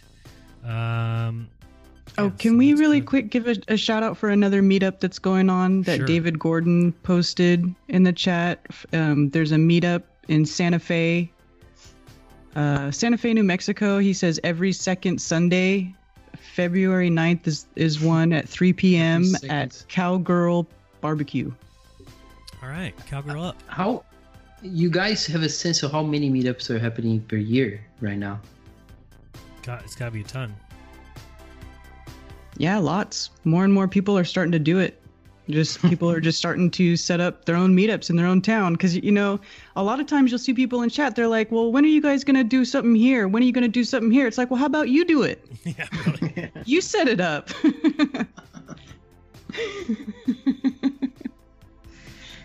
It's And they amazing. get- and they do it. it- Just getting together with a couple, even two, three other flat earthers is an amazing experience. It's so it, it's so empowering and it makes you know what you do so much easier. So, you know, I, I encourage people if you're alone and don't know anybody, you know, start with Zo- zoomtruth.com. See if there's any other people that have registered on there that are in your area and email them. Start that way. Um, I met, you know, a couple people right across the water from me that I would have never met um, on Zoom Truth. So just get together and then it'll grow and grow and grow. It's growing. We're, we're literally at that point where it's going to grow exponentially. Definitely getting there. definitely Yeah. get in there. Yeah, no, and I think it's just going to continue popping up more and more and in more places, and as, as long as people can avoid the pitfall of the mainstream, um, as long as they can unplug themselves from the box, as Austin would say, then everything will be fine. The, the problem is, is there's a vast majority of people that sit there and basically worship the news. Whatever it says is fact. If somebody you know, calls people flat earthers and that means that they're insane, then they believe that. There's a lot of people like that, but slowly uh, that will shed, especially the more lies that the media tells. No, I remember you just made me remember something from college. Jeran, a friend of mine, a really good friend of mine, he stopped doing that though. But I'm to tell you that he, when he he started studying economics, he he really wanted to, you know, he, and he was doing well. He he dropped that later, but on his computer, he he he had a thing that when he turned it on, he, he had all the different mainstream news sites come up for him to read. He had to do all that reading to kind of get on with his day to to understand to kind of move on. That, that's part of people in economics how they do things. Right. they have to read all these mainstream news. It's nuts. Imagine that's uh, like part of your everyday you know the first thing you do when your computer turns on it's like boing you go straight into it. And we need to do uh, like a big march on the street to uh, you know after all we need to give the nobel prize to uh, Bob to bob and, and Yeah, Thank you, thank you, yes. sir. and Jeran, yeah, man, we we need to, you know, like a trophy thing. we need to put a day and go on the street. You you know, need to edit a in different parts wikipedia of the world. page I just want my award. That's it. We, Yeah, should, man. we should put Jer- uh, uh, Edo, deserve- maybe you maybe do a Wikipedia page in Spanish, you know, talking about that and giving that there was a deserved no- Nobel Prize that should have come out because it proved the rotation. And put it out there. yeah, exactly, man. And after all, when you have invited to Sweden, or I, I don't remember the, the place that they give you the Nobel Prize, you can Oh, yeah. explain how the universe get formed with a cup, With a of, cup of coffee, coffee, right, with milk coffee. and uh, sugar. And then, and then here, I'll pass it to you to drink it, and you can take a little sip and go, mm, and the you can universe read is yummy. can read the entire This is really good. man. Oh yeah, that was that nod Don't is, ask, is don't ask what you're going to when you when you go to the bathroom. What you're going to get out from the black hole after picking the whole galaxy. You know. Yeah, exactly. Don't ask those questions. It's a little too deep. After you drink that coffee, don't get ready for the black hole at the end, right? Oh goodness. And uh, Austin, I saw that you got welcomed to the to the club today, or recently that you got one of your videos taken away. Uh, yeah, yeah. My uh, You my sixth stream was about war. Yeah, you and it got warmongering it got for- struck. for hate speech.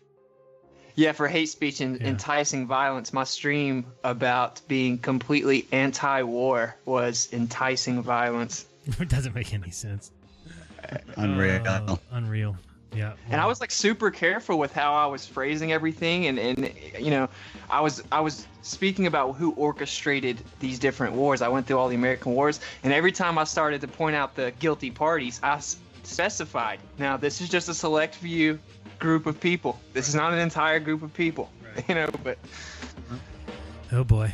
Yeah. Uh, You guys remember Amir's video um, that basically has the words, you know, 9 11 was a lie, you know, war is a racket, vaccines. Oh yeah, the truth about kill. everything in a minute. The truth about everything. Yeah, what truth in a minute. Um, I actually mirrored that last week and I immediately got a full on strike. Really? It's a poem. It's a poem. I got a full on strike. I appealed it and literally they got back to me within the hour going, nope. We looked at it, full strike. Yeah, What was the reason? It's a great speech? video. I, I don't know how to share it now. It's What like I was the want strike. They, what was the strike though for? hate hate speech. oh my gosh, there's the cop out for everything. Yeah, Yeah. you can call anything. that. what's what's hate speech? You know what? If I'm gonna put like it. I'm gonna. I'm, I'm right. actually gonna Hate put the video. Could be anything. I'm gonna put Yeah. the video in my Dropbox and I'll drop a link in the chat so anyone. It's a it's a one minute video. It's epic. It's literally epic. That's great. Is it Okay, still on so his channel? just, Um, no, it's not on his channel. And then um, Flat Earth Brothers or somebody uh, they they actually mirrored it, and I took downloaded it from them. I got a strike, and then theirs was still up, but then I think they got a strike later that day. Oh jeez. Oh, so sad. Yeah, crazy. Yeah, This means you're over the mark. uh, Yeah, exactly right. Yeah, the difference between free speech and hate speech, right? That's what they they're kind of driving the, you know, that's this kind of gray area, and that they decide what it is depending well, on what the they thing, like right? or not. Who, who decides what hate speech is? How, how can you have Dude, hate speech is free speech. Right. Right. You know, I mean, unless you're enticing violence, let someone expose themselves for whatever hatred that they are, and, and society will take care of that. We don't need the state to tell us what we can say.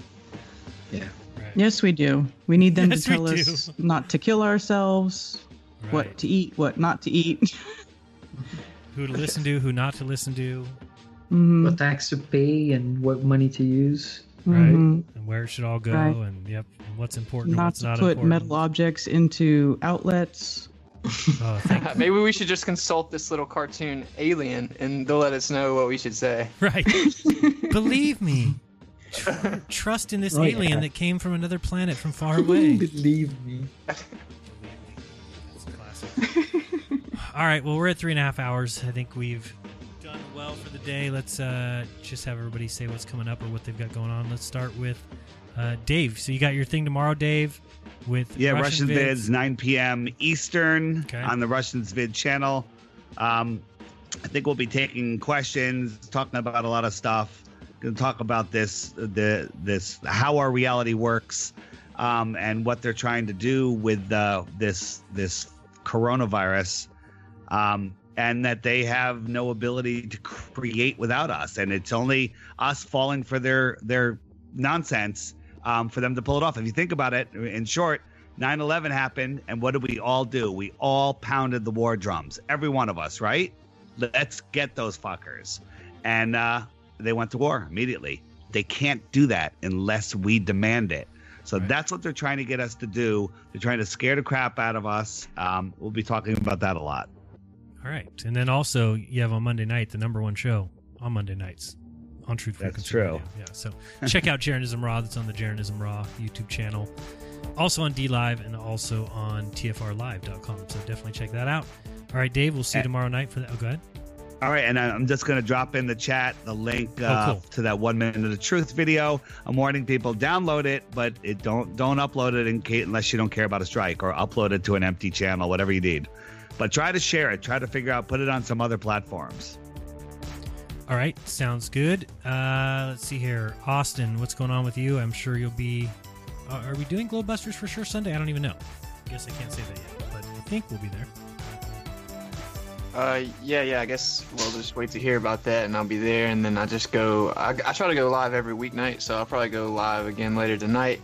And I guess just be a little more careful with how I speak. You know, I, I'm not very. I don't do well with with censorship, so you know, we'll just see where it goes.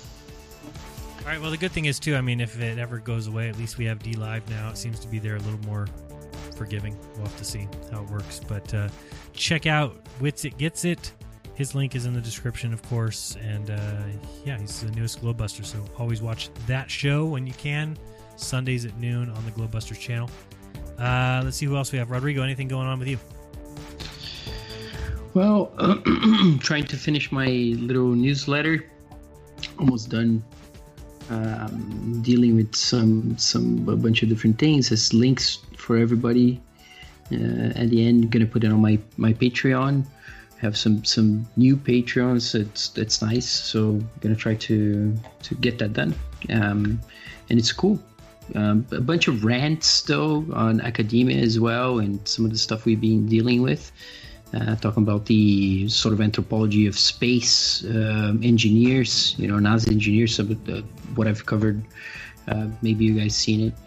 Uh, that uh, anthropologists who studied the engineers who work at this Mars habitat in the desert and think that they're studying exoplanets.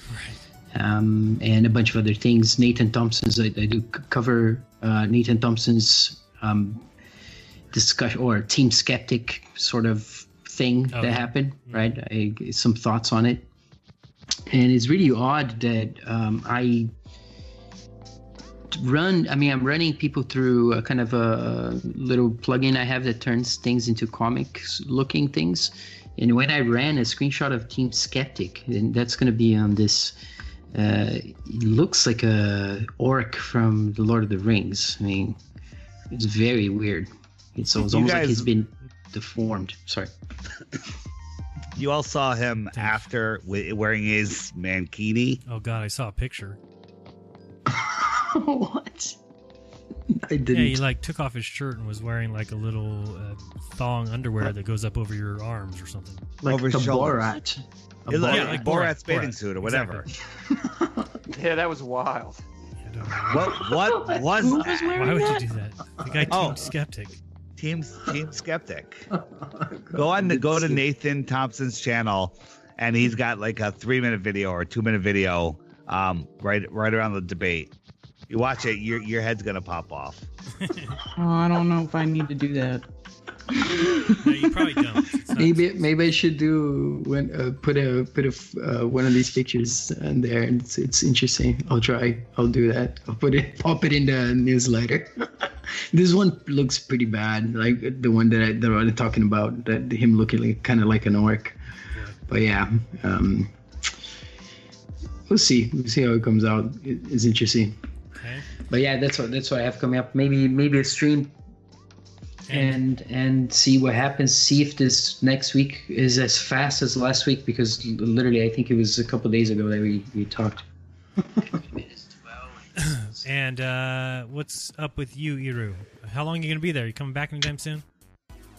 Uh, I'm gonna be here like uh, eight days more. Uh, in fact, tomorrow, no, uh, on Monday, no, uh, on Sunday, we're gonna go to visit the Albert Einstein house in Oh. Berna, uh, near near. Yeah, man, it's gonna be so fun. Of course, we're gonna go like it's like a museum Right. style thing. So we're gonna see the bed when where where he has the Oh. wildest and uh, sweating dreams about relativity. Oh, great. And Wait, will you yeah, say? no, it's gonna be sex porn everywhere. yeah. Oh, And uh, so Just we're gonna sure- go. We are like uh, You're gonna Five- sleep uh, in in in Einstein's house. No, not sleep. They won't let him do that unless he hides out. no. So we're gonna go like six people with T-shirts about NASA and flat Earth, of course. We're gonna bring a few stickers. We're gonna we're gonna go wild inside, you know. You know how flat earthers, uh, uh, how we are. So now it's gonna be, you know, some kind of uh, flat smacking maybe. You don't know, you know, and um, and you know I I I I'm really happy to get back to the Jeranism lunch uh, Friday. Thank you. Sorry for my sorry for my longs presentations and Oh, my love it. English and things like that. for anyone out there that complain about these issues, Screw but no, I'm really happy to be again Forget it. uh, because I I miss uh, the last um, Globebuster show also. I watching offline, of course, but uh, you know. You're, you're just to touch on that because I've heard you say it a few times, bro. Your English is perfectly fine. It's bro. fine. You're you're, you're covering you, thank tons of subjects in a, diff- a second language, and, and we all understand you, bro. I think you do an amazing job. So don't even worry about that. Okay, thank you. I have I have a very difficult time understanding anything he says except balloon, No, I know. That- that- that's Jesuit, because you are Sharon, and and fuck it. what the fuck? Like that. Yeah. yeah. Uh, So no, no, You no, know, I, like the- I, I the- from the conference. Know, the conference is it still online or did you take out the mileage? No, no, the conference is full online except for the pilot part of the conference. The rest is all available for everyone. Uh, I split in two parts because the complete conference was about four hours and a half, like a like a live stream from Russian Vids. And so I split it in a half and I put in two parts, but it's complete. It's complete. And you're just, you know, I could listen to you for hours every day. So I'm, I'm happy if if it's every Friday that if it takes having the Friday lounge so I can listen to you for an hour with uh, I think you do some of the best research, gathering information, showing videos. You have the best organizational skills. uh, of, Mhm. You know your computer. that Hey, everybody's on the thank you, man. Thank you. I, I really enjoy to, you know, I, I, I really like this type of shows because it's like the the ones that I made in Spanish version, which is presenting information. You know, this tiny old video stuff. I, I really Mm. fun to research at that level and presenting to the people out there for you know having that in mind and maybe came with a new perspective so Mhm. i really happy to to be in a show of this style and thank you for all your nice uh, you know i'm in love with you Gerard now No, no, no, no, no, more than nice no, no, no, no. I've, I've seen. you anything less than thorough. Your your Madrid deck was 226 slides, so if that tells you something. Right. okay okay thank you Not a joke. Yeah, you know, it's incredible. Like uh, I, I wish it could go on for for another hour. I was I was I was just going with, with it. no and, and, and i'm i'm always gonna be super glad to meet uh, the globebuster team because that was a really life changing uh, for me so you know uh, as as the same thing as spanish uh, you know community that um give me the welcome and and help me a lot. And for the, the equivalent was uh, uh, after that uh, conference in north carolina. And of course thanks a lot to robbie davidson. And uh, Yeah. but um, you know I, i'm really i'm really glad to be part of the english community. So thank you so much. That is why i'm sometimes i i trying to get better uh, with my english because you know i trying to don't piss, piss off uh, some guy out there but uh, really really thank you for for having me on Like I said, if people think that you're too hard to understand, they don't have to watch the show. But I don't think that's actually anybody. I think anybody who's listened to you once or twice can figure it out. There, I don't think there's any periods of time where somebody's saying, "I don't have any clue what he said right there." No, they can. No, no, figure it out. I, I get it. I just it's it's Yes, fun to I know listen to that. Hero. it is fun. It is is joking, enjoyable. of course. yeah, exactly. Um, so Iru, that's awesome, and I'm, I'm happy you're part of the show. And people should support Iru.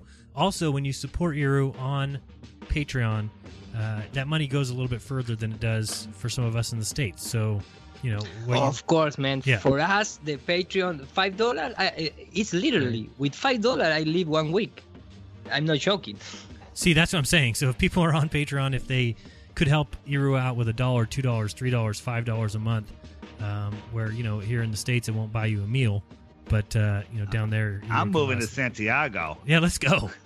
Y- Iru said I can Yeah, come stay at his house whenever I He- want. So well, he has to be if you there. can if you can receive uh, a, a payment in dollars and you go uh, down to ecuador you are rich or below. To Equ- Ecuador, Ecuador. Oh, down the Equa- equator. equator. Below the below Oh, well. the equator. no no down Oh. the equator i mean outside the equator Got you, got you. Yes, so towards the towards the south, if you want to call it that. yeah south africa africa argentina colombia you know colonies of you guys No, no, Simple. no, not ours.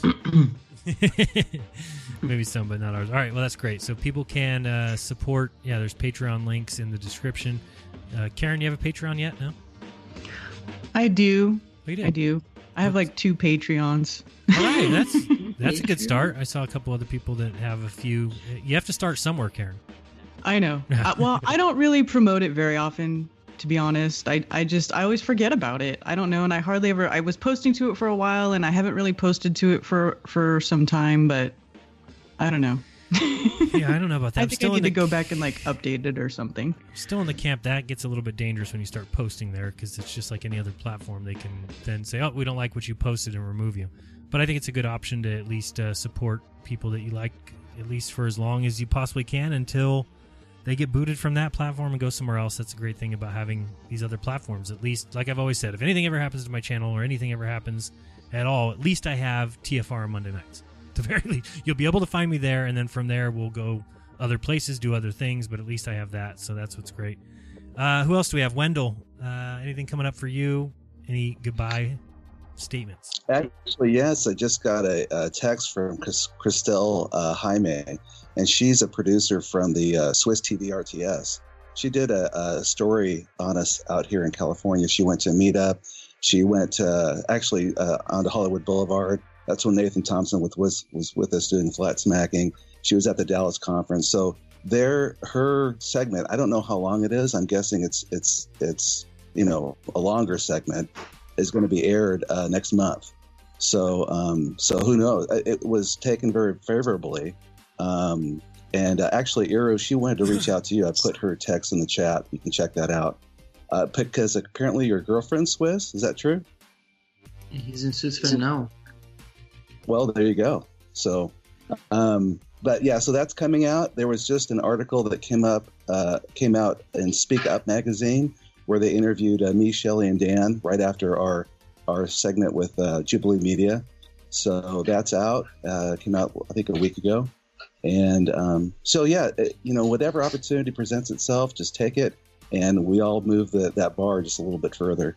Uh, let me also say just something that's kind of semi-related to the, the PowerPoint being 226 slides. Uh, working for AT&T as an instructional designer for 18 years, we would never uh, make our PowerPoints more than like maybe 100 slides because they would start to corrupt. So I would hate to see your PowerPoint corrupt. You're- you may want to cut it in half.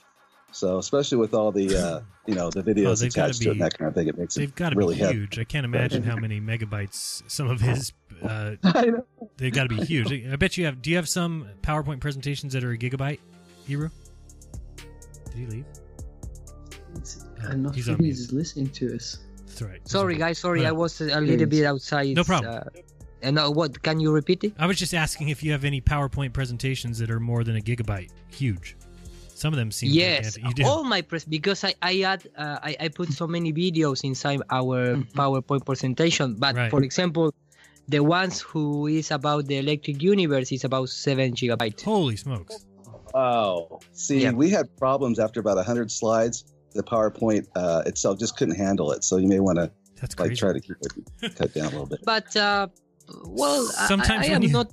You, know, could be maybe if you have your hard drive uh, format in um, FAT32 bit uh, instead of uh, NTSF, I believe is the because sometimes Windows has problem with big files when you are not in the right format. Uh, I just drop in some ideas. I don't know which kind of computer you have, uh, things like that. But usually you don't need to have any trouble with a large size file in our days. We send the Voyager 2 beyond the solar system. I forgot. You can, you can, you know, you can It doesn't even need PowerPoint. fuel. It doesn't even need need fuel. You just throw something in space and it goes forever. Exactly, man. Thank you. You know, you know, when when you're out, uh, Wendell was saying that there's a Swiss journalist that wants to talk to you. I just uh, want to make sure that you got that. Uh, The message is in the chat. Here, I put it in the Skype chat. Hey, hey guys, I got to go cook some dinner. All right, Dave. Uh, tom- tomorrow night, 9 p.m. on Russian Vids channel. If you don't have the link, it's just Russian Vids, all one words, and it's a picture of Roddy Piper. Yes. Um, and still coughing. Um, download the Flat Earth Sun Moon and Zodiac Clock app. Um, Do it. That's all. All right. Thanks, Dave. See you guys. And uh, I have an email from Christine James, uh, which was um, um, a journalist. Uh, I don't know if you are talking about this, but it was a, a, a woman journalist that they Yeah, uh, she that- came to it- the Dallas conference and he prepared like a full. Um, Yeah, Wendell was Wendell was just talking about this, and I think you weren't you weren't okay, here. So thank Wendell, you. know because I didn't Okay, understand good. completely what uh, Wendell was saying, but I assume was about this, and she she she dropped me an email asking Okay. me for persons here in Europe to contact to see the live event in television and blah blah blah. So Okay. Good. So you got that? You're already in contact with her then.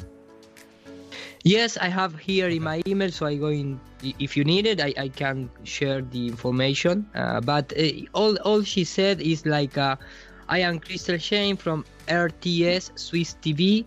I met you in Dallas conference on November. I contact you because my TV story will be broadcast on February 15. I would like to know if you know some flat earther groups in France, Belgium, and Switzerland which can uh, inform them about our story. I think Oh, they're cool. going to be really favorable to us. So that's a really good opportunity. And I, I think they want to do more because she did ask about any un- upcoming observations that we're going to do.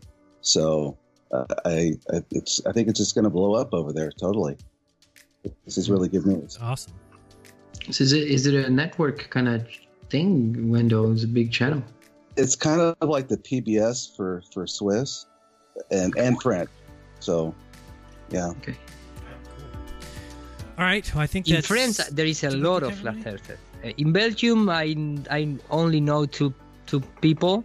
In Switzerland, here in Switzerland, we are making uh, like uh, for example, like uh, three guys. They go to the Madrid conference, and I know there is. I receive a few emails because any any time that I've been here the, in the last month uh, in this kind of show, I always said I'm here in Basel. So I'm start receiving a few emails from people that hey I live in Zurich, I live in here, and there is not a big community because here in Switzerland there are all happy people under the system, so they don't worry about you know things like that. And I'm also receive and and she told me that I I really send a, a huge thanks and, and and and hello for everyone on this show because uh, Maria, she lives here in Switzerland. Mm-hmm. So she contact me and, and say a big hello for everyone. So in, in France there is a lot of flat earthers, a lot of flat earthers. There is a lot of YouTube channels. In German, a few, but in Switzerland and in Belgium, I I, I don't know. There is if if, there- if there is some YouTube channels from those countries. Okay. Cool. And I think that's it. I, you know, I always put up my address if anybody wants to mail me anything, they can do so. PO Box 3044, Merced, California 95344. And then always uh, thank you to my patrons first and foremost, and then also if you want to join them while you're over there, uh, you know, adding your your support to Iru and adding your support to Rodrigo, uh, go to patreon.com slash Jeranism and add some support there too. Support what you like, or it might go away. So I believe that that is it. I can't think of anything else. I mean, for me, for my channel, just keep an eye on it. We're gonna have the Ranty presentation on Thursday. My goal is going to be doing having some people do presentations on Thursdays. Of course, we have the lounge on Fridays, Globebuster on Sundays, Raw on Mondays. So just kind of adding more to the plate, and then I've got uh, yeah, I'm going to be doing some more street interviews and see how that goes. So keep an eye out for that. I think that's it. Any final words for anybody? Thank you for having me, Jeran. Yeah, it's, it's now one to o- have you one a.m. So it's a good time too. Yeah, thank you so much for always being on and staying with us uh, no long, no matter how long the show goes. I really appreciate all you guys for coming on. It makes uh, for a fun show. I could love to kick back with you guys and just have a little chat. And thank you everybody who sent in super chats, and thank you to everybody in the chat. One of these days we're gonna have. I don't know if we maybe do it next Friday. Depends on. There's always seems like there's so much to talk about, but I do want to just kick back and have people in the chat ask us questions. So maybe we can do that Mhm. next Friday. I think it'd be fun. Uh, all right. Besides that, guys, it's been fun. I remind you to do your own research because when you do, you'll never again believe what you've been taught. Uh, till next week, or till at least tomorrow. I don't know, Sunday. We never know. Uh, this has been Jeranism. Peace. Peace. Cheers.